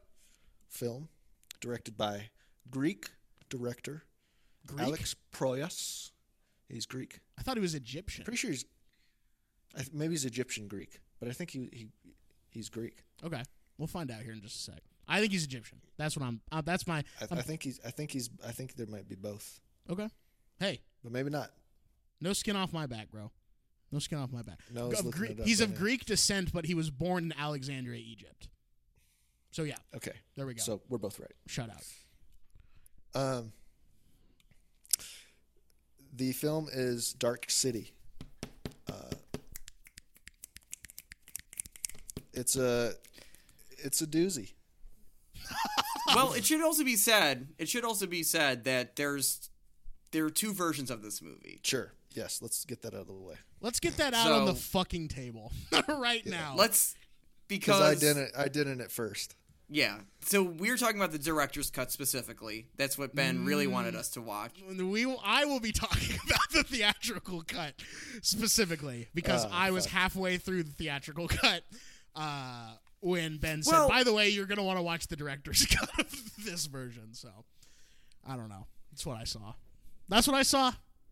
All right, well, can, I'll just preface and say that the the difference between the director's cut and the theatrical cut, there's one major difference that might make or break the movie for you, Great, and then all the rest are minor. and that is the There's opening one. narration. right? It's like it's like yeah, it's the opening narration. It's like Blade Runner. yes, You know, yeah. they did the thing where they they tested it on studio audiences, and everyone was like, "What?" So then they decided to explain the entire movie at the very beginning. which sucks. like I'm just gonna come out and say it's interesting. I'm I'm gonna fucking. j- But we'll, we'll talk about our histories with it here. But I just have to say, jumping right out of the gate, this movie at the very beginning moves so fucking fast in the theatrical cut. Mm-hmm. It's like. Holy fuck! There's just these. There's this race of the creature. Like it's just so much lore, all at once. So I have a feeling because I never am actually a big fan of director's cuts. I think it's sort of like I don't really care at a certain level. You're afraid with of the true vision. You're I'm afraid, of the true vision. Yeah, I'm a piss boy, so I'm a little afraid. Um, but I have a feeling it actually would have been good to watch the director's cut of this version. But all to say, Ben, what is your history with Dark City? When did you get into it? What what do you what what's going on with Dark City? so I have an interesting history with Dark City that I think you guys aren't going to be expecting. Okay. Um, so I have not actually, I had not actually watched Dark City in its entirety Oh. until we watched it for the podcast. I had Oh, watched, very cool. I had watched scenes from Dark City, and I had discussed Dark City in a philosophy of science fiction class that I took in college Damn. um, and, and also in a uh, yeah, it was a philosophy of science fiction class, um, and it was always on my list because we we dove I, and I figured yeah, it's on the list. It's on the list, It's on baby. the list. Might as well watch it. Um, and I, I was familiar enough with it because we we discussed it so much in class that we covered all the. I knew everything that happened. Like it, I put it off because we didn't watch it. It wasn't it wasn't like required watching for the class, but our professor liked it so much that he brought it up a lot and then basically was like, "Hey, you can watch it or not, but we're going to talk about it and how it references like a bunch of other science fiction and a bunch of other philosophical ideas." Um, so it was something I always wanted to visit and, and watch through. But I watched most of the, you know, probably four or five of the main scenes in that class. Um, but I, I never actually did a full full watch through until right. until uh, last night. Wow. So little sneaky. Usually people have seen sneaky. usually people have seen the full thing when they bring it on the show. I think that it's only happened a handful of times. So you really snuck one past the censors on that one, my friend. I love Uh, it. I love that. Mason, what about you? What's your history? I had so I had seen this movie quite a bit in high school because this was something that Roger Ebert really stand for, and in on the theatrical cut DVD because so I bought I had the DVD that I got from a used bookstore, um, but it was a theatrical cut, and Ebert actually had a commentary on it. Um, and I remember the director's cut like being for sale in like bargain bins uh, at Walmart or whatever, or Target or even when I was growing up. And I never pulled the trigger because I was like, well, I have the theatrical cut. I think it's just just just fine. I don't get like the. I don't know if it's a great movie or whatever. I don't know if I'm hot on it as my boy is, but I like watching it. I think it's cool. I think the world is cool. Um, but I had never seen the director's cut before, and I hadn't watched the movie yet. And yesterday, uh, I was thinking, well, like, should I be watching the theatrical or the director's cut for this? and then Ben answered that question, and I was really excited because, um, it had been a while since I'd seen this movie.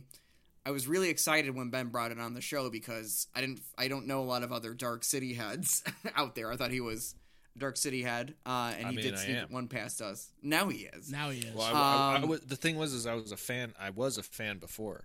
I mean, Yeah. like we had, we covered the film so much in this class, you know, especially with how I it see. related to all these th- like that. I Well, right, yeah, because there's a lot. Yeah. There's a lot to chew on with this movie. It's, There it's, is, It yeah. is- It's.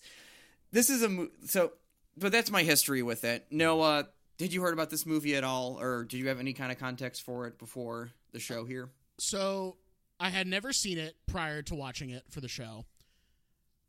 Am I wrong in thinking that for a time this was on the IMDb top 250, like toward the bottom? It Of might the have list? been. It might have been.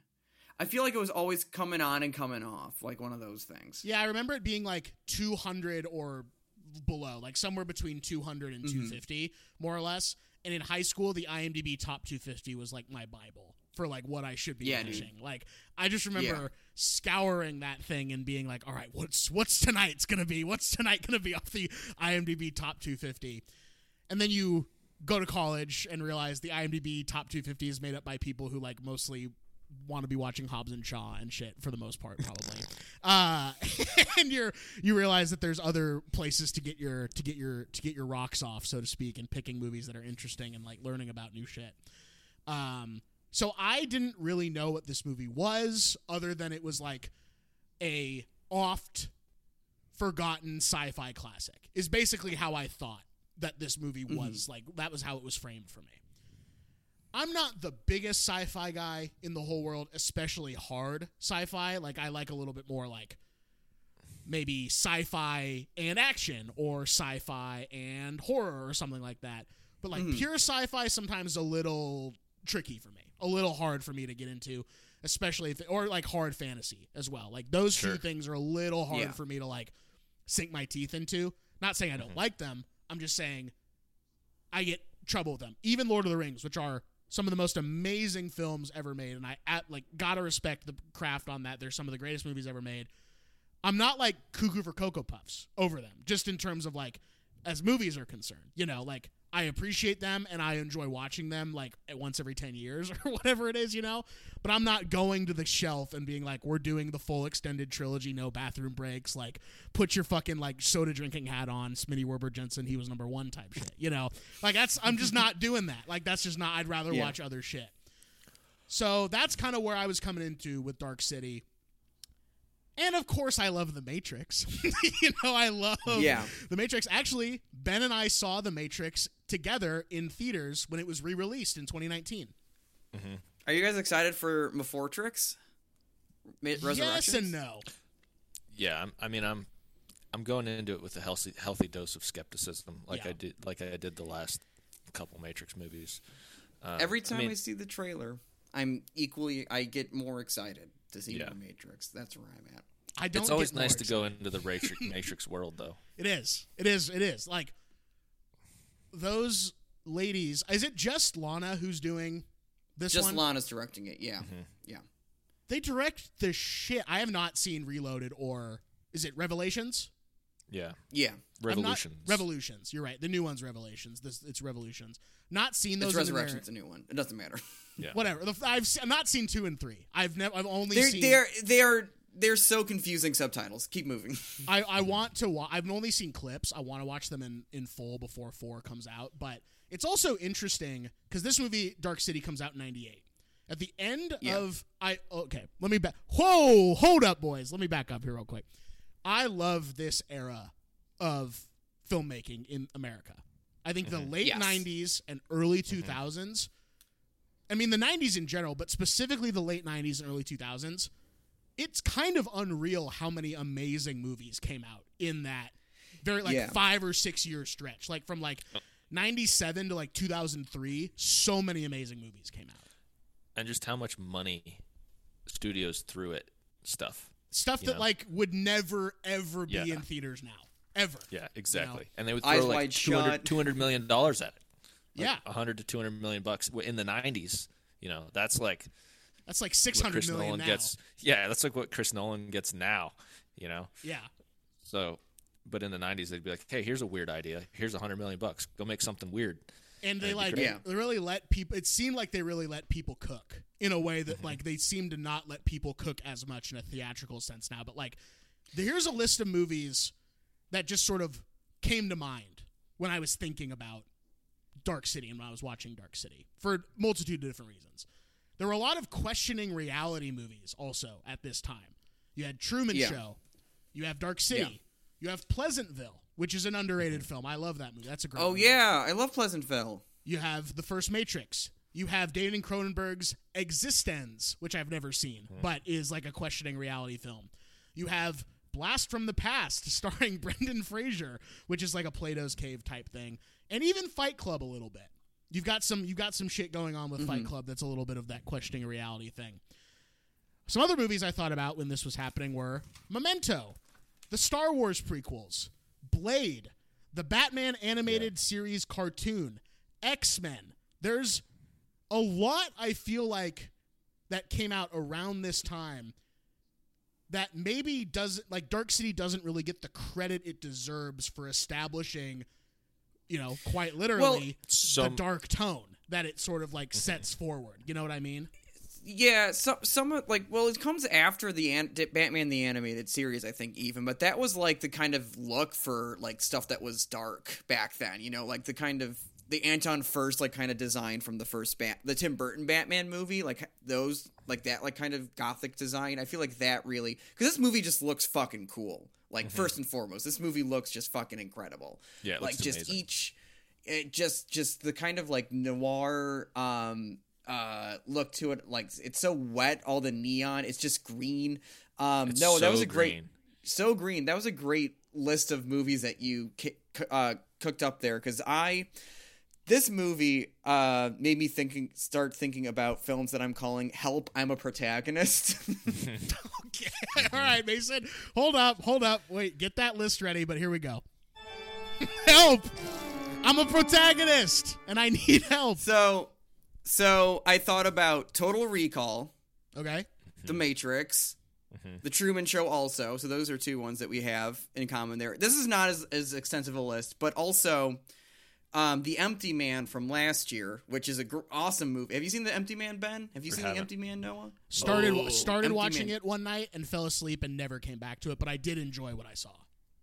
The first 20 minutes of that movie is just an incredible just like scare little scary short film on its own and then the rest of the movie is just this insane like kind of uh it's just it's uh pretty nutso butso but the last movie that i have written down here and- and uh, noah i hope this makes you happy that i included this on this list but it's our old friend the fish called justice Let's go. Serenity. Let's go. Serenity. Serenity. Oh, Serenity. Serenity, So- bro. Real quick, I was thinking about choosing Serenity, but I didn't know how deep into Battlestar Galactica you guys were. Oh. oh not at all We're talking about Serenity, the Matthew McConaughey film from 2019 is actually what we're talking and that's a firefly Oh, movie my friend Yeah, that's sorry, a firefly, movie Not, my not friend. Battle- yeah, sorry, not that's a josh Galactica. whedon movie my friend yeah, Firefly. Firefly is crazy. I've seen a couple episodes This- of Firefly. Okay. yeah, Uh, 'cause that was- Serenity, the 2005 movie, is pretty Seren- pretty good. Uh, it's got nothing on Serenity 2019. That's all I'm gonna say. Amen. A fucking man, baby. Interesting. Uh, you will not like Serenity 2019, Ben. I don't think. I'm just gonna say that right now. I don't think that you're gonna like that one maybe as much as Mason and I do. But this movie, Dark City, like it feels like it feels like the redheaded stepchild, sort of of that era. You know, I agree. in terms of Yeah. the like you say what you want about the Tim Burton Batman movies. I'm not as crazy about them as I know you are, Mason. But there is hmm. that we we've strayed away so far from God's light on comic book and graphic novel movies that are truly dark and cool. And mm-hmm. Dark City is that.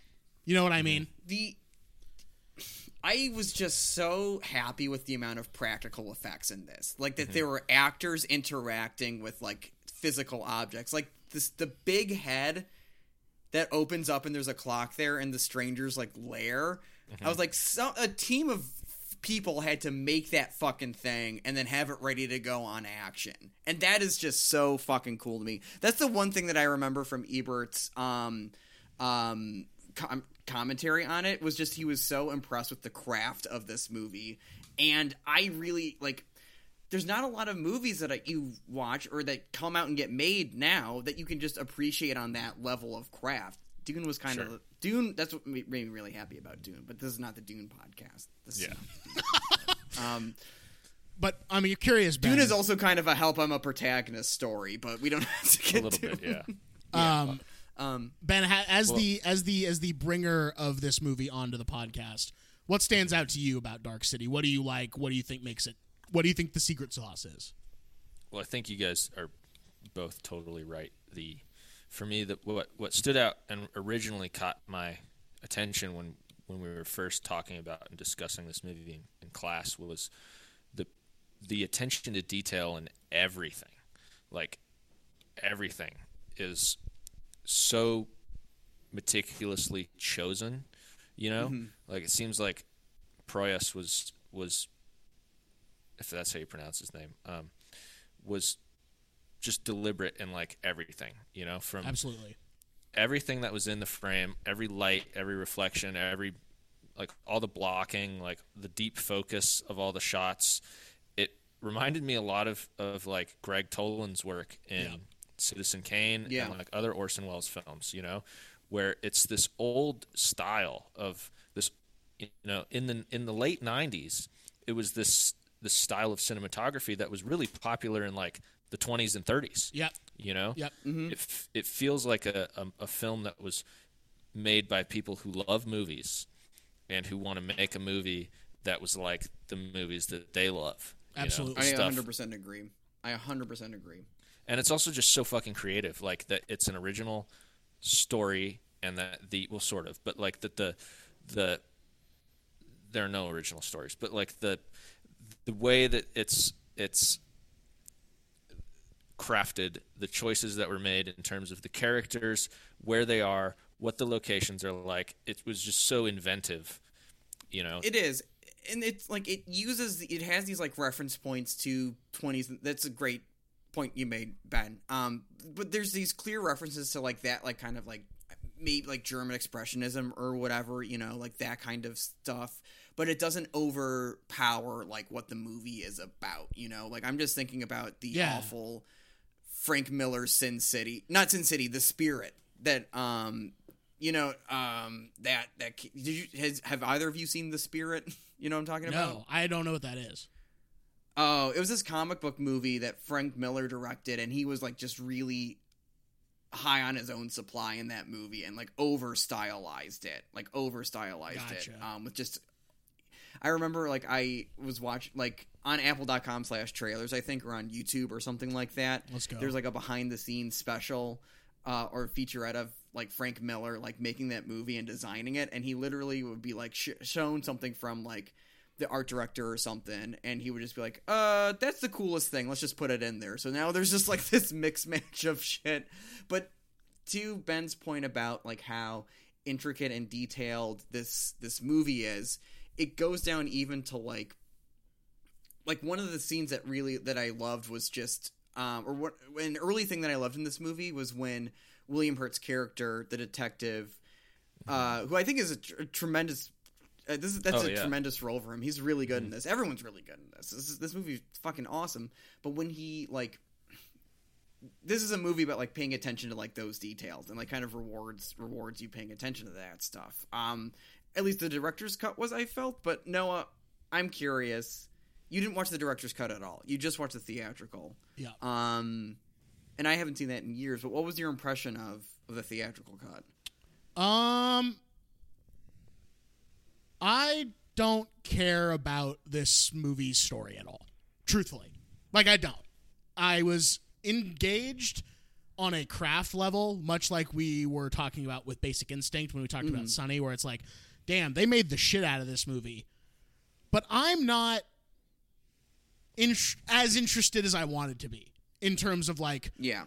the and not to say the actual plot, but just the I'm not that interested in John Murdoch as a guy. I'm more interested in just watching him run around the world. Like that's what I'm mm-hmm. more interested in in this movie than I am in the characters themselves. Not into the Kiefer, Suther- Kiefer Sutherland whole thing that's going on until kind of the last act of the film, more or less. Like I that's the most engaged I was like on a story level, you know, the entire time. But I didn't I felt a little bit like dorm room hashtag high thoughts philosophy a little bit uh when they're talking about the like cave and stuff like that i was like okay clearly this is some plato's cave shit like clearly this is like what they're doing so to me that's like where this thing kind of falls apart for me a little bit but i enjoy everything else around like if this movie was literally just like a giant chase scene through the world i would have enjoyed that more to be honest with you and just sort of watching that Yeah. than I am with like there's this race of creature and they're you know doing all this shit. Like I understand like what's going on in like a like an intellectual level doesn't hit for me. What I care about is the fucking the buildings and the shadows and the lighting and the and the blocking. That was more interesting to me Yeah. than the story going on here. And maybe that's a hot take, maybe that's not, but that's just kind of where I'm at with Dark City. I, I hear you. I mean, I, I hear you. Yeah. Yeah.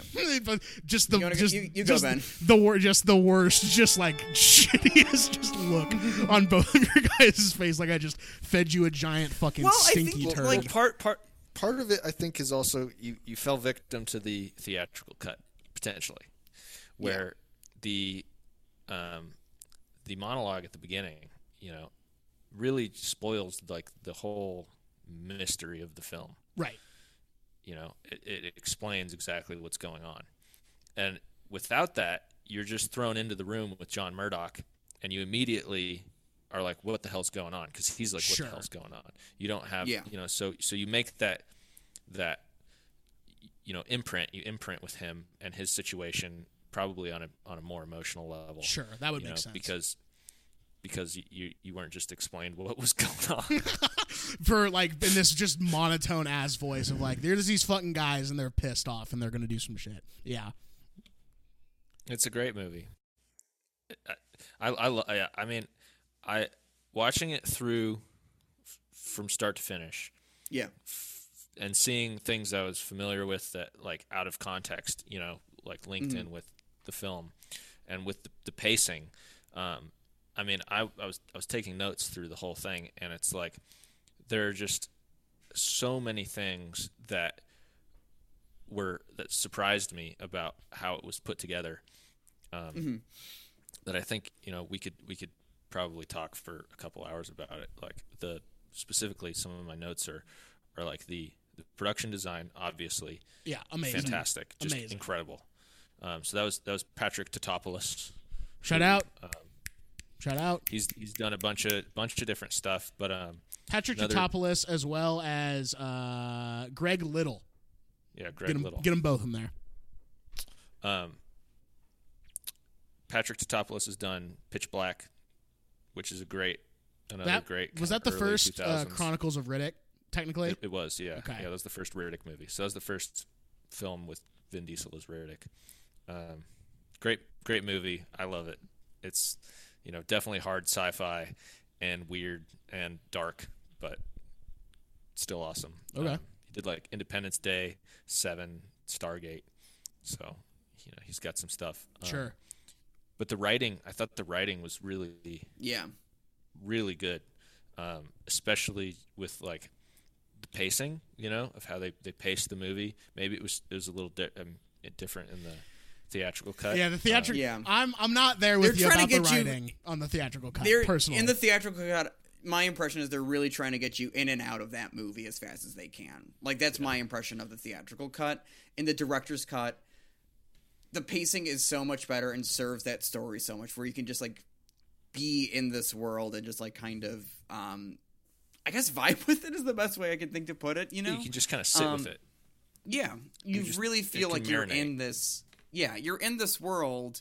Um, because that is like I did feel like kind of genuinely transported into the world of this movie, like watching the director's cut. It felt like so whole and complete, um, in a in in a way that like not a lot of movies are brave enough to do anymore. Like, you know, I, and it's just because like there's no no one with the power or the money to greenlight some other like something else like this um feels particularly inclined to do it because it's just a little bit too fucking weird. And then though if it does get made it'll be the version that Noah saw. But man we can all agree on the craft being impeccable in this thing. How do you Yeah. guys feel about the score Score was great. yeah, score score's really good. Score's, Score's really good. good. It, it's interesting that it because it doesn't stand out to me. Mm-hmm. Like when I think like when I think back on the film, the Yeah. things that stand out to me are the production design, the lighting, and you know the just the general construction of this world that we're in of this dark city. But that like when I think back to particular moments, I'm like, oh yeah, shout out the score. It kind of gets. I feel like it almost gets lost in the sauce of everything else that's going on. A little. Yeah. bit, you know. Well, it doesn't like it's kind of the opposite of Dune, which Dune is where the score is like, "Yo, look at me, Right. I'm fucking Hans that's, the, Zimmer." that's that Zimmer style baby that's them I'm- going yeah, Zimmer with it That was like Zimmer on crack, dude. He was just like was like, Yeah. "Here's a scene of a dune. Here's a million women screaming." Let's You go. know, like- Let's go. Here's the Sardaukar chant. This is I did how my, you should my one note. my my note for uh, "Viginti Tres," the last song in Ten Thousand Days, is Uh-huh. just Sardaukar chant. Yeah, yeah. I'm sure if I've I'm sure if I've seen Dune, I would have liked, I would have liked that one. You guys, I'm I'm not there yet. I'm not maybe maybe won't even ever see Dune. But that is a literally an entire different podcast about you guys pinning me to the wall, just pecking me with like birds' beaks. We're Ludovico like- techniquing you to and watch and putting on Dune. Yeah, exactly. Put on, Dune, my Arrakis, oh Jesus Christ, my dune. My Dune. that's so scary. But yeah, the So- sco- the score the score like it gets lost in the shuffle for me. But it's not bad. It's good. I liked it. You know, It's good. it's good. I think it was in a couple trailers. I remember like some of those like kind of more intense like doot, doot, doot, doot, doot, doot, doot. it was being like in tra- action movie trailers from around this time. Um, yes. What's up, Noah? No, no, no. What's up, Ben? What's up, Ben? The the editing I'm a big editing stan. Yup. I think editing. As You many, stand for editing. I stand for editing. As as many people, especially directors, know, the edit is like probably the most important thing. Yep. Because it's the thing that actually puts everything together. So the edit of this film, specifically the director's cut, um, was for me worked so well with just how Yeah. the the movie was structured and paced and what was shown, um, especially combined with the amazing cinematography from Dariusz Wolski Yeah.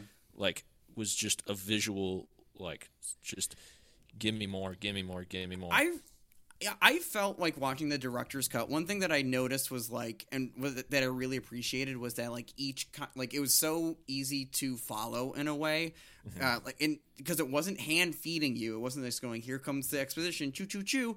It was like creating a different like visual audio like kind of strategy for each of the different worlds um like how um cold and and uh, mechanical the strangers world was and then the like how kind of um classic like noir the bumstead kind of portions of it looked and then like the kind of like uh, uh, uh art deco-y freaky or kind of um anton firsty throwback stuff was like or the, the the production design for the other like the i just liked that this movie like created different worlds with like and was like detailed and so um thoughtful about how to delineate between these places that made it super easy to follow and just again let you just enjoy the craft of this fucking thing.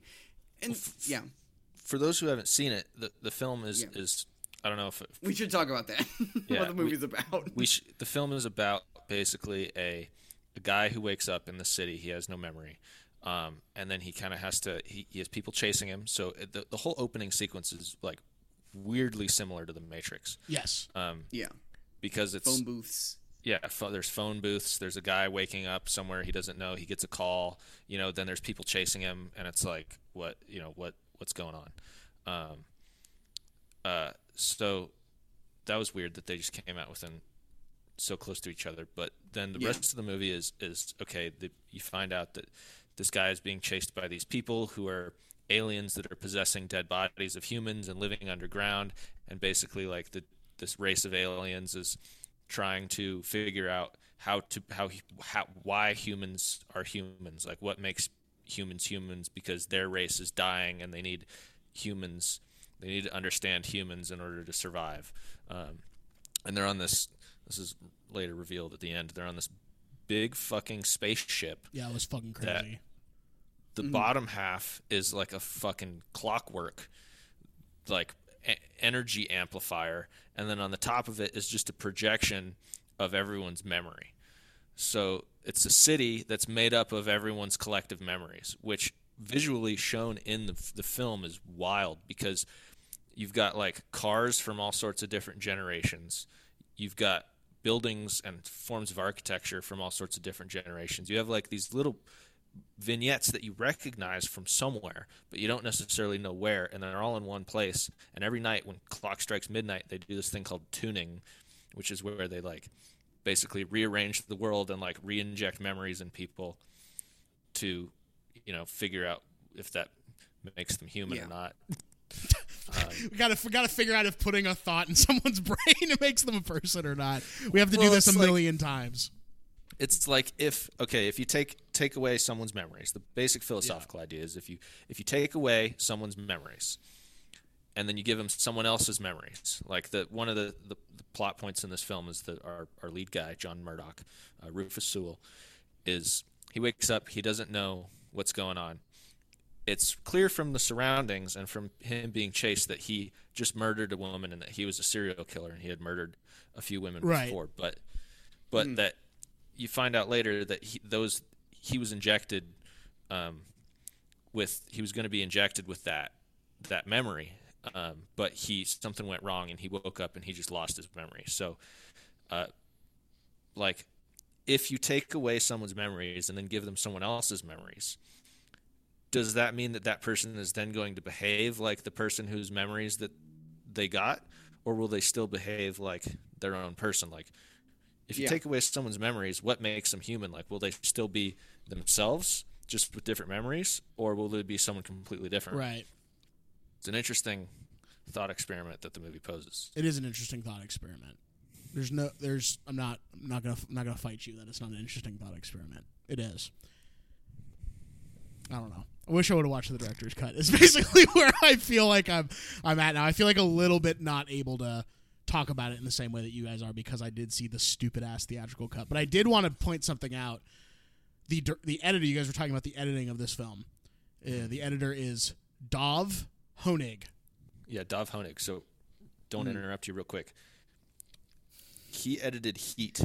That's Which- yes, yes, Yeah, yeah. is one of my favorite. I hate that term, but one of my favorite fucking action movies of all time. Yes. And that movie, I It's think, is so also good. a master class in editing and sound design. Um, but like that, he also edited this movie. It just it just makes it just made total sense to me. I was like, oh yeah, Yeah. And not only did he edit, it's a nearly Heat, three hour long movie that you'd never want to leave. Yeah. You wanted to just like Wow. keep- it's one of the best.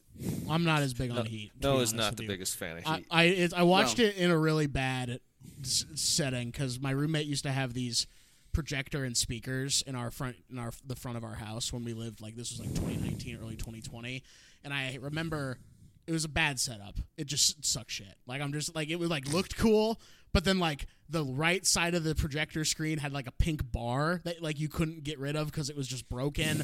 And i was just like sitting in like this couch that sucked ass and i was like being blown back because it was too small of a room and like the sound in that movie. You literally feel like you're getting shot with a gun when a fucking bullet gets fired in that movie. So not the best first impression and i'm also just not big on michael mann truthfully. Like i know that that's sacrilegious to say but there's a couple movies of his that I've seen that I've liked, and a lot more that I've seen that I've disliked. So that's the hot take of the episode. But Mason, Dov Hoenig, edited your favorite movie of all time, The Fugitive. Hey there. Hey there, Hey my there. friend. Hey there. Not to get us too So he's a great editor. He is just when he's uh, he's he's a great editor when the he's allowed to cut for the towards the director's wishes. Yeah, clearly. you know, which is like because that's the thing. Like Alex Proyas directed. The Crow. I think he was still like a guy the studio The Crow before this, um, and he directed um, after this the uh, iRobot, which I'm curious to revisit because I loved that movie when I was a kid. That was one of my favorite DVDs. Was the iRobot DVD, um, Chicago movie. iRobot Cut of is that. You are such a fucking homer, dude. You're such a homer. Oh, Chicago movie. let's let's throw it on. Let's throw it on. Fucking idiot. I'm sorry, just kidding. Um, let's let's let's let's let's let's let's siphon Let's- back here. Let's siphon back here a Yeah. little bit. Dark City. What else do we like about this movie? I got some fast facts. I know we're maybe not at that point yet, but what else is worth mentioning about Dark City? What do we like? What do we dislike? What do we everything? What's going on with this movie? I think the like you know we're talking kind of about like the the the dressings of this movie, but I think at the core, at least in the director's cut, it's there's still a human element to it. Like this is a movie. This is a movie with a, a philosophical question at its center that the that it that the rest of the movie is is working to um answer uh when you're watching the director's cut at least. Um and I think that like Rufus Sewell, I think, is so good in this, and the fact that he has like that weird eye just makes him so much like you buy that this guy is like just li- just outside like off kilter, the off kilter person in this world, you know. Um, and I also really liked, I, but I think my favorite performance was of was William Hurt as Bumstead, just like doing such small stuff like um throughout the perform like throughout the movie um, and having like kind of a um, making him like kind of a noble character, so that you know what happens to him in the end. I did get kind of affected by that. I was like, oh man, that that sucks. I wanted a little Yeah. better for for the guy there, but I think Kiefer Sutherland, like Kiefer Sutherland, is in this, and I like him in this because most people around our age would probably just have him like in the context of like Jack Bauer or something, where he's like the most tortured man of all time. He's like America's cop, and he's the like he cannot get a single break. Doesn't even have time to piss or shit or have a sandwich in his day. That's true, man. And in this, he's like allowed to be like a character. Like he's Yeah. allowed to be like this kind of like Igor character. Um, I will say though, he does he does he does send it. Yeah, he lays it on really thick in this movie, and I'm I'm not about it. I was gonna say I don't like his performance in this movie. I think it, he lays it on way too thick. He definitely doesn't toy with nuance as much as he's not. No, he's not a nuanced. Yeah, he's like. Yeah, yeah, yeah. In this movie, though, he at least has time to piss and shit. Let's just get that Um, on the table, and take and take baths. and take baths. He's a But how- huge bath guy in this movie. That's true as fuck. How do you um, guys feel about the strangers as bad guys, though? I don't think we really talked about them too much. So, I got a point about that. I Let's don't go. think the strangers personally are really even bad guys. I, didn't would agree really- with that. I didn't even really. That's what identi- makes them so interesting. Yeah. Yeah, it's what's what's really weird is that they're not even bad guys. You just can't really identify with them because they're just weird and they're just trying to like save themselves through humans and you, you're forced to kind of identify with the humans because that's what you are but at the same time i felt like i kind of identified a little bit with the strangers because they were just trying to solve a problem Yeah. you know They're Yeah. like, like what how, how do we fix this like what what are we doing wrong like why does it keep failing like why are we dying you know Yeah, Once that's you true. learn like that, it is. Yeah. Um, they're really compelling villains like that, and I also think that just like, I love that the only time that this this movie uses like. It's, it's at that weird point where like practical effect like CG was just coming in and like kind of doing the work that practical effects couldn't like the there's some like cool building morphing stuff in this movie that I really like and I Oh, also like just how huh sorry brazil much like Yes. like brazil much like Brazil um, just is Brazil let's also keep, a let's just let's just name antagonist some movies that I don't like. let's just keep let's just keep fucking firing them off. how about metropolis Yep, let's just keep naming some movies I don't like very much. Let's just keep firing them off, baby. Yep, you guys are really Uh, crushing me on that. that regard. other fritz lang movie m Yep, don't like that one very much either. Don't like sorry. that one? All right, Sorry, so sorry, don't like- everyone. I don't like the German expressionism. Uh, they're a bunch of crowds. What, M what isn't the, what M isn't the say? only M that, that Noah doesn't like. Uh, this uh, the Noe. I like Mason M and I like Noe M. And other than that, um, real Ben quick, M? I'm looking at the and Ben M as well. Ben M as well. Um, tagline on IMDb is "They built the city to see what makes us tick." Last night, They built this city. last night, city to see what makes us tick. Built the City to see what makes us tick. Last night, one of us went off. That's the tagline for this movie. That is so fucking crazy. But that kind of That's does, sick. in a way, like encapsulate what I do respect about this movie is that they do go for it. They do go full hog with the world and they do go full throttle with being like, this is a dark film. This is like not like this is like we're going full bore with this world and that darkness is cool and it does make me like mm-hmm. ache for I mean, also the the literal darkness too. yes the actual literal darkness too not just the tone darkness but like i wish that our comic book movies and our graphic novel films of today did this and what they do in Yeah. the spider-man by Raimi films more than what they do now because that shit actually feels like a comic book. Any of the MCU films that I've seen, that shit doesn't feel like a comic book. That shit feels like like a guy who's 31 years old who's going to the movie on opening night who, who like maybe needs his diaper changed like a couple times throughout the movie. That's what that feels like. What actually is cool is feeling like you're reading a comic book because comic books are cool. Sorry. So to that point, Yeah. i mean, this is a little off topic, but I, I think that the new the new Batman Yes. With, uh, with Pattinson.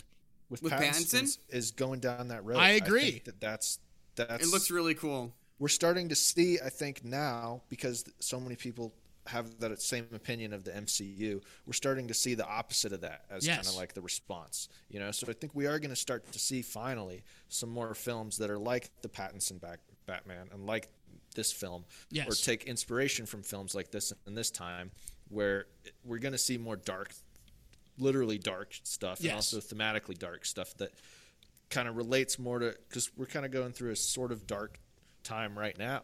You know, I mean, Yes. it's pretty dark. Like, Oh, you don't say. You don't say. And literally So- dark where I'm at, the sun is fucking going down and it's 4:30 in the afternoon. And man. where yeah, you probably are, gonna be Mason, dark it's when I leave. Yeah, when I leave my apartment, it's gonna uh, when we're done recording, it's gonna be so dark, and I'm uh, looking forward to it. Yeah, Mason loves prowling dark. the streets of Chicago at night, being a fucking fiend, being a, just a giant piece of crap. I love putting on my Manther mask. Oh, Mason. Oh, you went there, uh, buddy. Love that for you. you guys, you guys know the artist Ed Hopper? Oh yeah, of guy who- course. Yeah, who does yes, the, the, all the different- Nighthawks. Yeah, yeah. I felt like this movie was like very inspired by Ed Hopper, but just dark. I love that shit, dude. I love that shit. I love. Yeah, yeah, yeah. That I, that Like that kind of of like, yeah, the kind of like urban photography of the '50s, like that kind of noir-y Mm-hmm. look, where there's just like people like there's a lot of people, but they like it all feels like so lonely in a way, you know. Mm-hmm. That's another thing I liked about this movie. This movie is like these these streets are so empty. Mm-hmm. They're so Um, empty. Whenever, yeah, except for when the strangers show up, and then it's um, uh, then it's a bad time. You don't want to see the strangers. yeah. Yeah, I also just like that the fucked up. strangers like. I also just like that this is the stranger's job. You know, like they have like a boss, a bunch of workers, just like some some But jelly they're but they're alien like a, hi- guys. They're and a- hive. They're a hive mind. Yeah, it's a though. bunch They're of bees. hive mind, yeah. Yeah. It's kind of like the just- Borg. Yeah. What's the Borg? Is that It's a from Star Trek: thing? The Next Generation. Oh, okay. No, it's from sorry. Star Trek: The Next No. Generation. Sorry, sorry, sorry, sorry, sorry. Um, What else, man?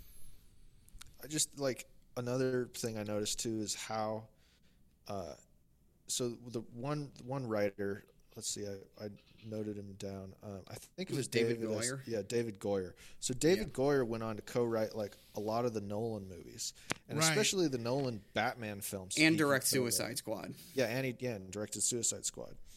And he like looking at this film, watching this film and then being familiar with those, it's so clear Totally clear. like what he what he's into, Mm-hmm. you know, like what he liked from those cuz a lot of the same like this film I feel like was was a melting pot. It took a lot of the shit that a lot of these people were into and they like put it into one thing cuz it it was a fictional city. It's a fictional city that can be anything. It can be a bunch of memories. Like it's a great plot device it is. to be able to put in your favorite ideas because it makes sense.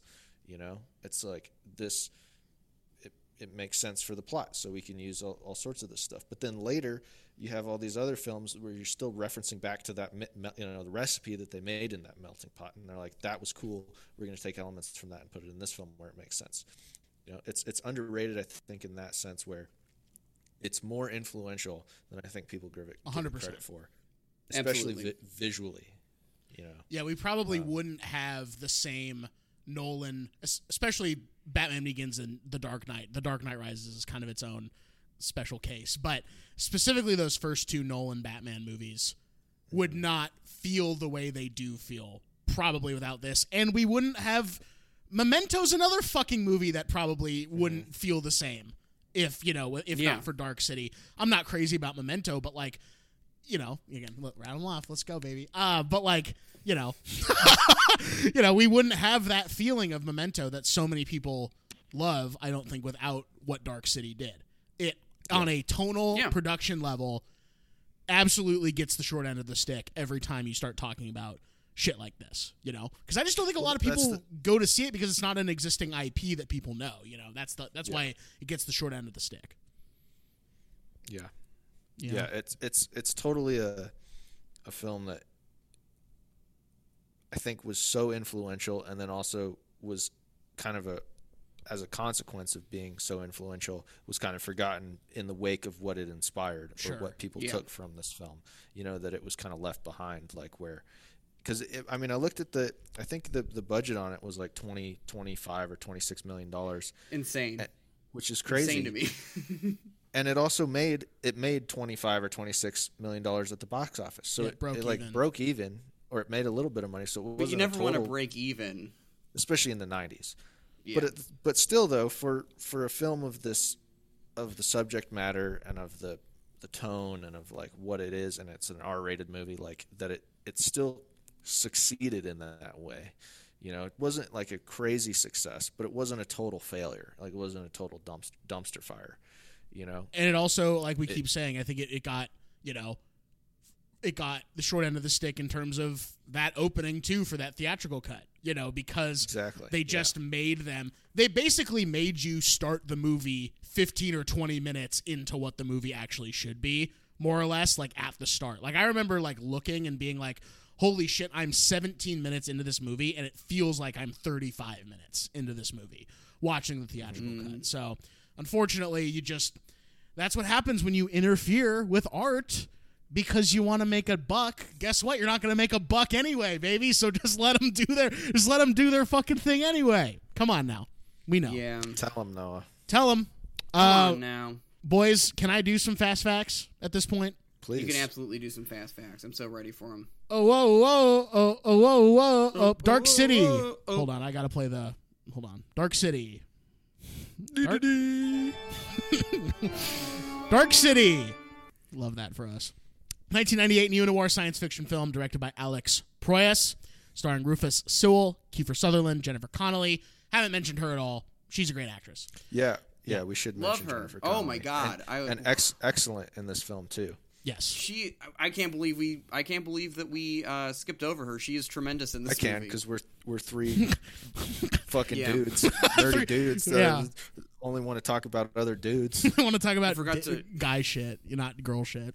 Because Jennifer Connelly's girl shit. Jennifer Sorry. Connelly's just a luminous screen presence. Really, uh, yeah, it doesn't fit the bill for guy shit. like a moth to the flame. Yeah, unfortunately not. Yeah, Also, Richard O'Brien. women, William not a guy topic. yeah, men hate talking about women. That's class, a classic guy thing.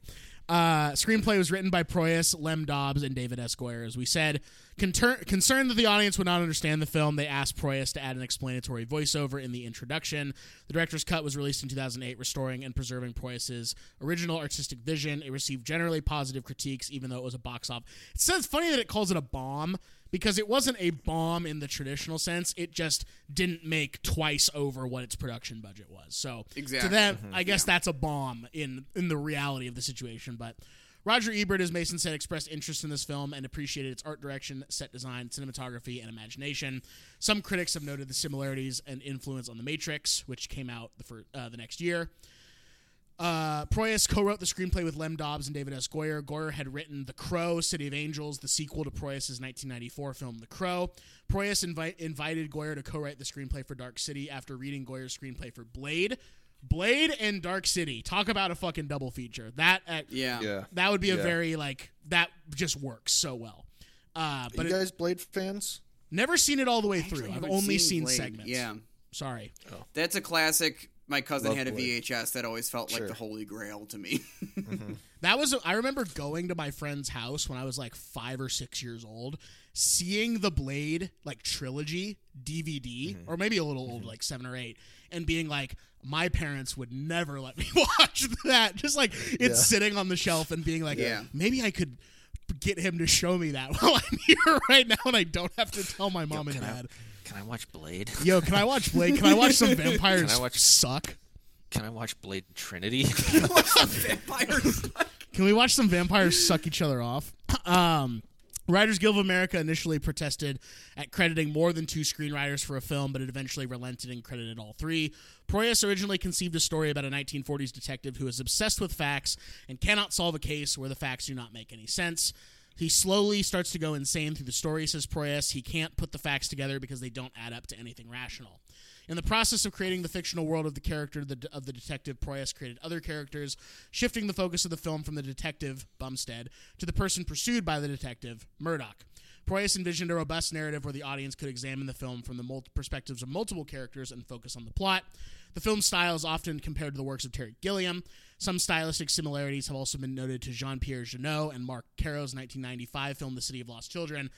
That's a great movie. Holy shit. Have you guys seen the City great of. Lost Mo- there's, Children? There's one There's one that Noah likes. Finally, Finally, Finally, ding. Noah likes. Finally, Noah likes a movie. finally, ding, slam.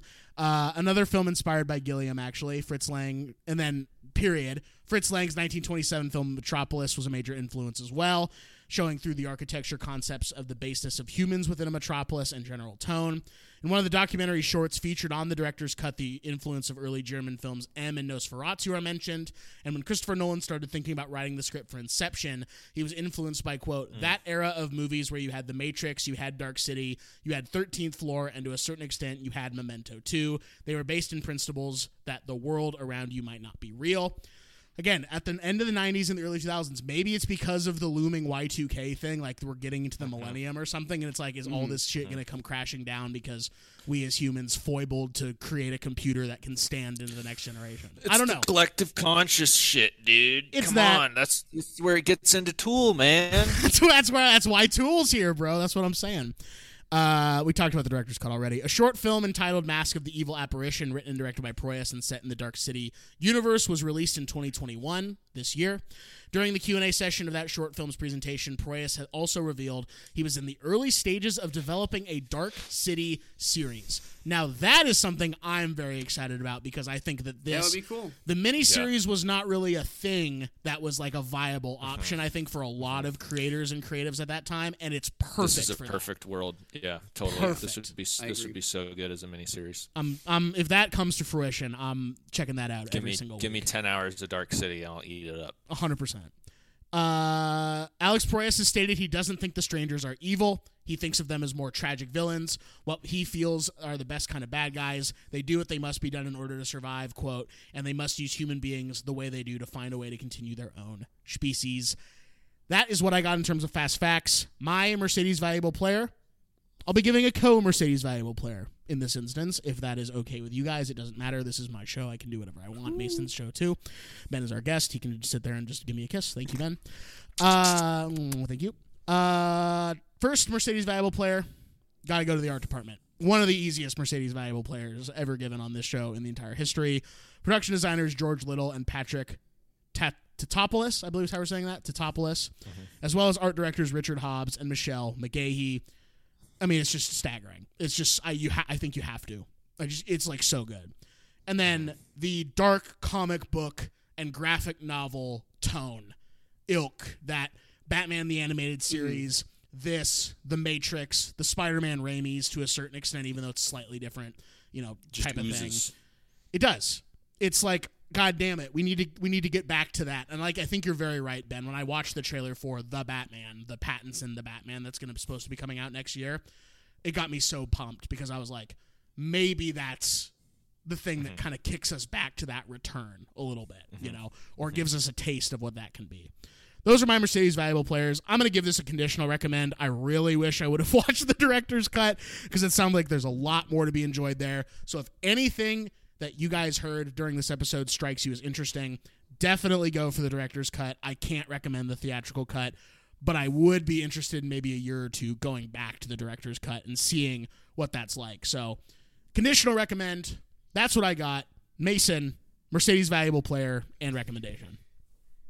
My MVP, I respect the production design choice. I like that. I am gonna go actually with Trevor Jones, the composer. Um, re- the score for this really did it for me. I was just so when I when I was a young Ben's giving us the secret sauce. That's giving us the secret sauce.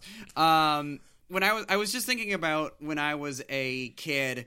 My uh, godparents were season tickets holders to the Chicago Symphony Orchestra and had very good seats. And they would always take me when they were doing like a movie related thing.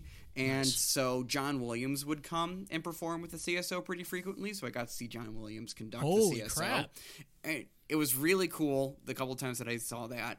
And one of the times, just to show like the importance of the score to a movie or to an action scene, he showed the um, they showed a clip of the uh, the train section, the train chase in the beginning of Indiana Jones and the Last Crusade. First with no score underneath it, and then with the CSO playing under it.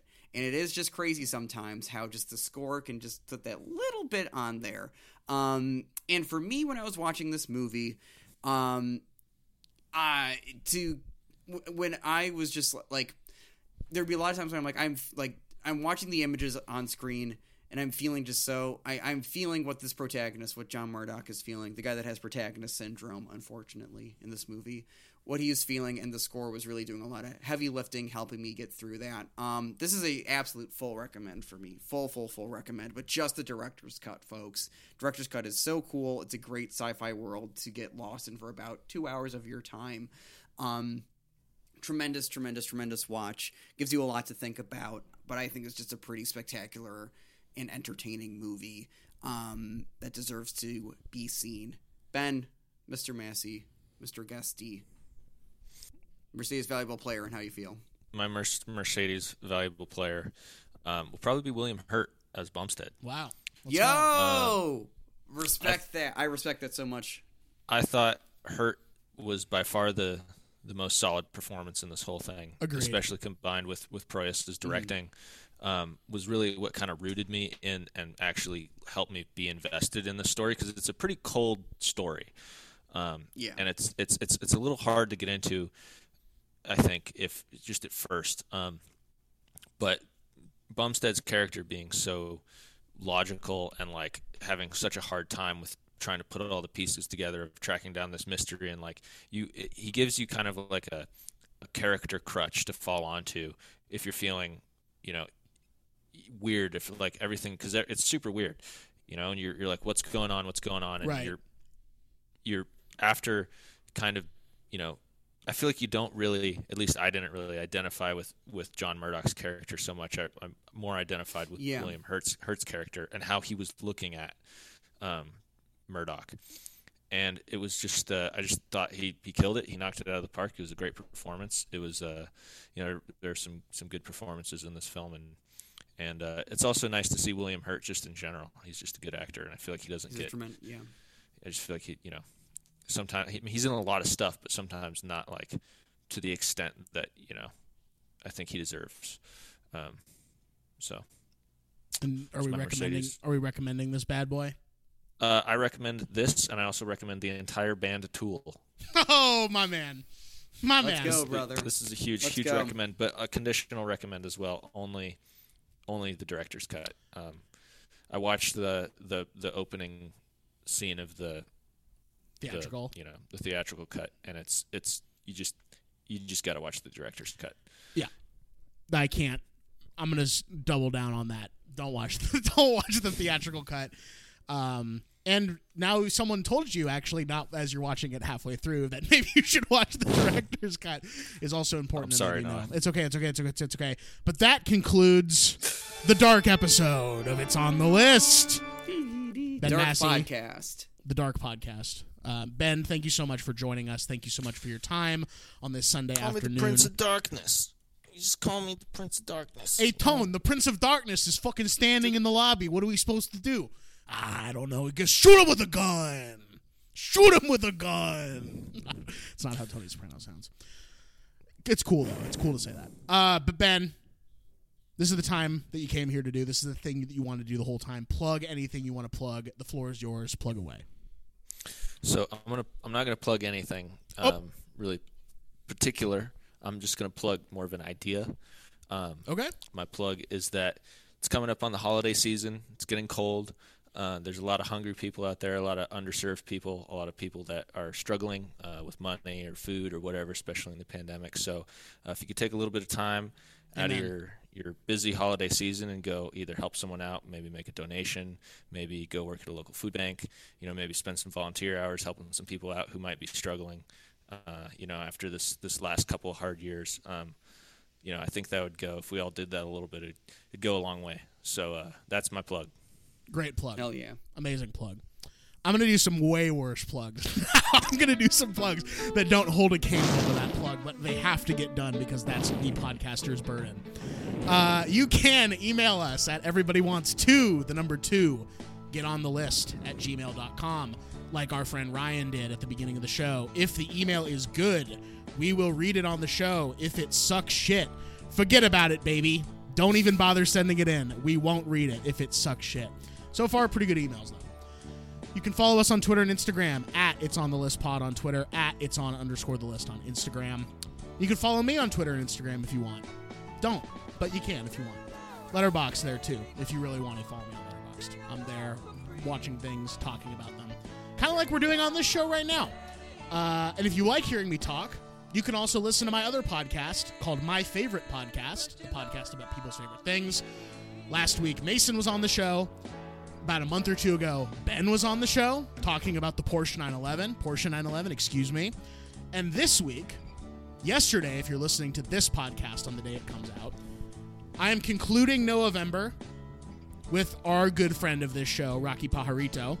We'll be talking about the 2002 film Punch Drunk Love, directed by Paul Thomas Anderson. Yo, one of hell yeah. one of, if not my favorite films of all time. Rocky, same boat. Uh, as well as, this is not a joke, this is not a goof. That's actually going to be the last episode of my favorite podcast for an extended period of time. I will be taking an indefinite extended hiatus from the show. So if you enjoy listening to that show, there's a little piece at the beginning that sort of talks about more in depth. You can go listen to that. It'll be out at this point. But it's going to be on a little bit of an extended, indefinite hiatus. Don't know when it's going to come back. Sometime after the new year for sure. Definitely not before the end. I mean, we're end of November now, so no shit. But it'll be explained on that show. So if that is worrisome to you, or if you're like, good, if you want to know why, and you're like, good that it's going on hiatus, It's and I want to know why, It's on my favorite podcast. You can check that out on my favorite podcast. you can listen to that and learn about that there. But that's the last episode of uh, my favorite podcast for a while. Those are my plugs. Mason, take us home. The Barn, a podcast about the Shield, my first podcast. You can buy a t shirt from the merch link that is in my Instagram or Twitter bios. And that is at Hot Dog Debicki on both those platforms. I'm on Twit le- Letterboxd under my name, uh, and I'm trying to keep warm on the streets of Chicago. You might see me at the Gene Siskel Film Center. I am now a card carrying member of the Gene Siskel Film Center. Wow. So I'll be there uh, warming up, or just in my apartment warming up, or in your ears. Warming Staying us up. cold. Staying cold. Staying in. Uh, but folks, Staying cool. as we say to end out the show, tell someone you love them this week, do something that you love this week, and we will see you all next week. Thank you. Bye bye.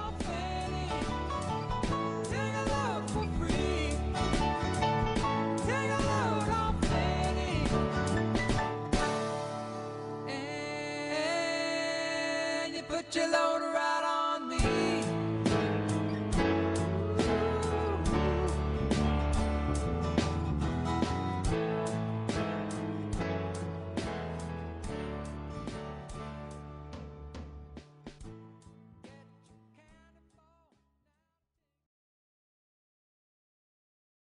Last night, one of us went off.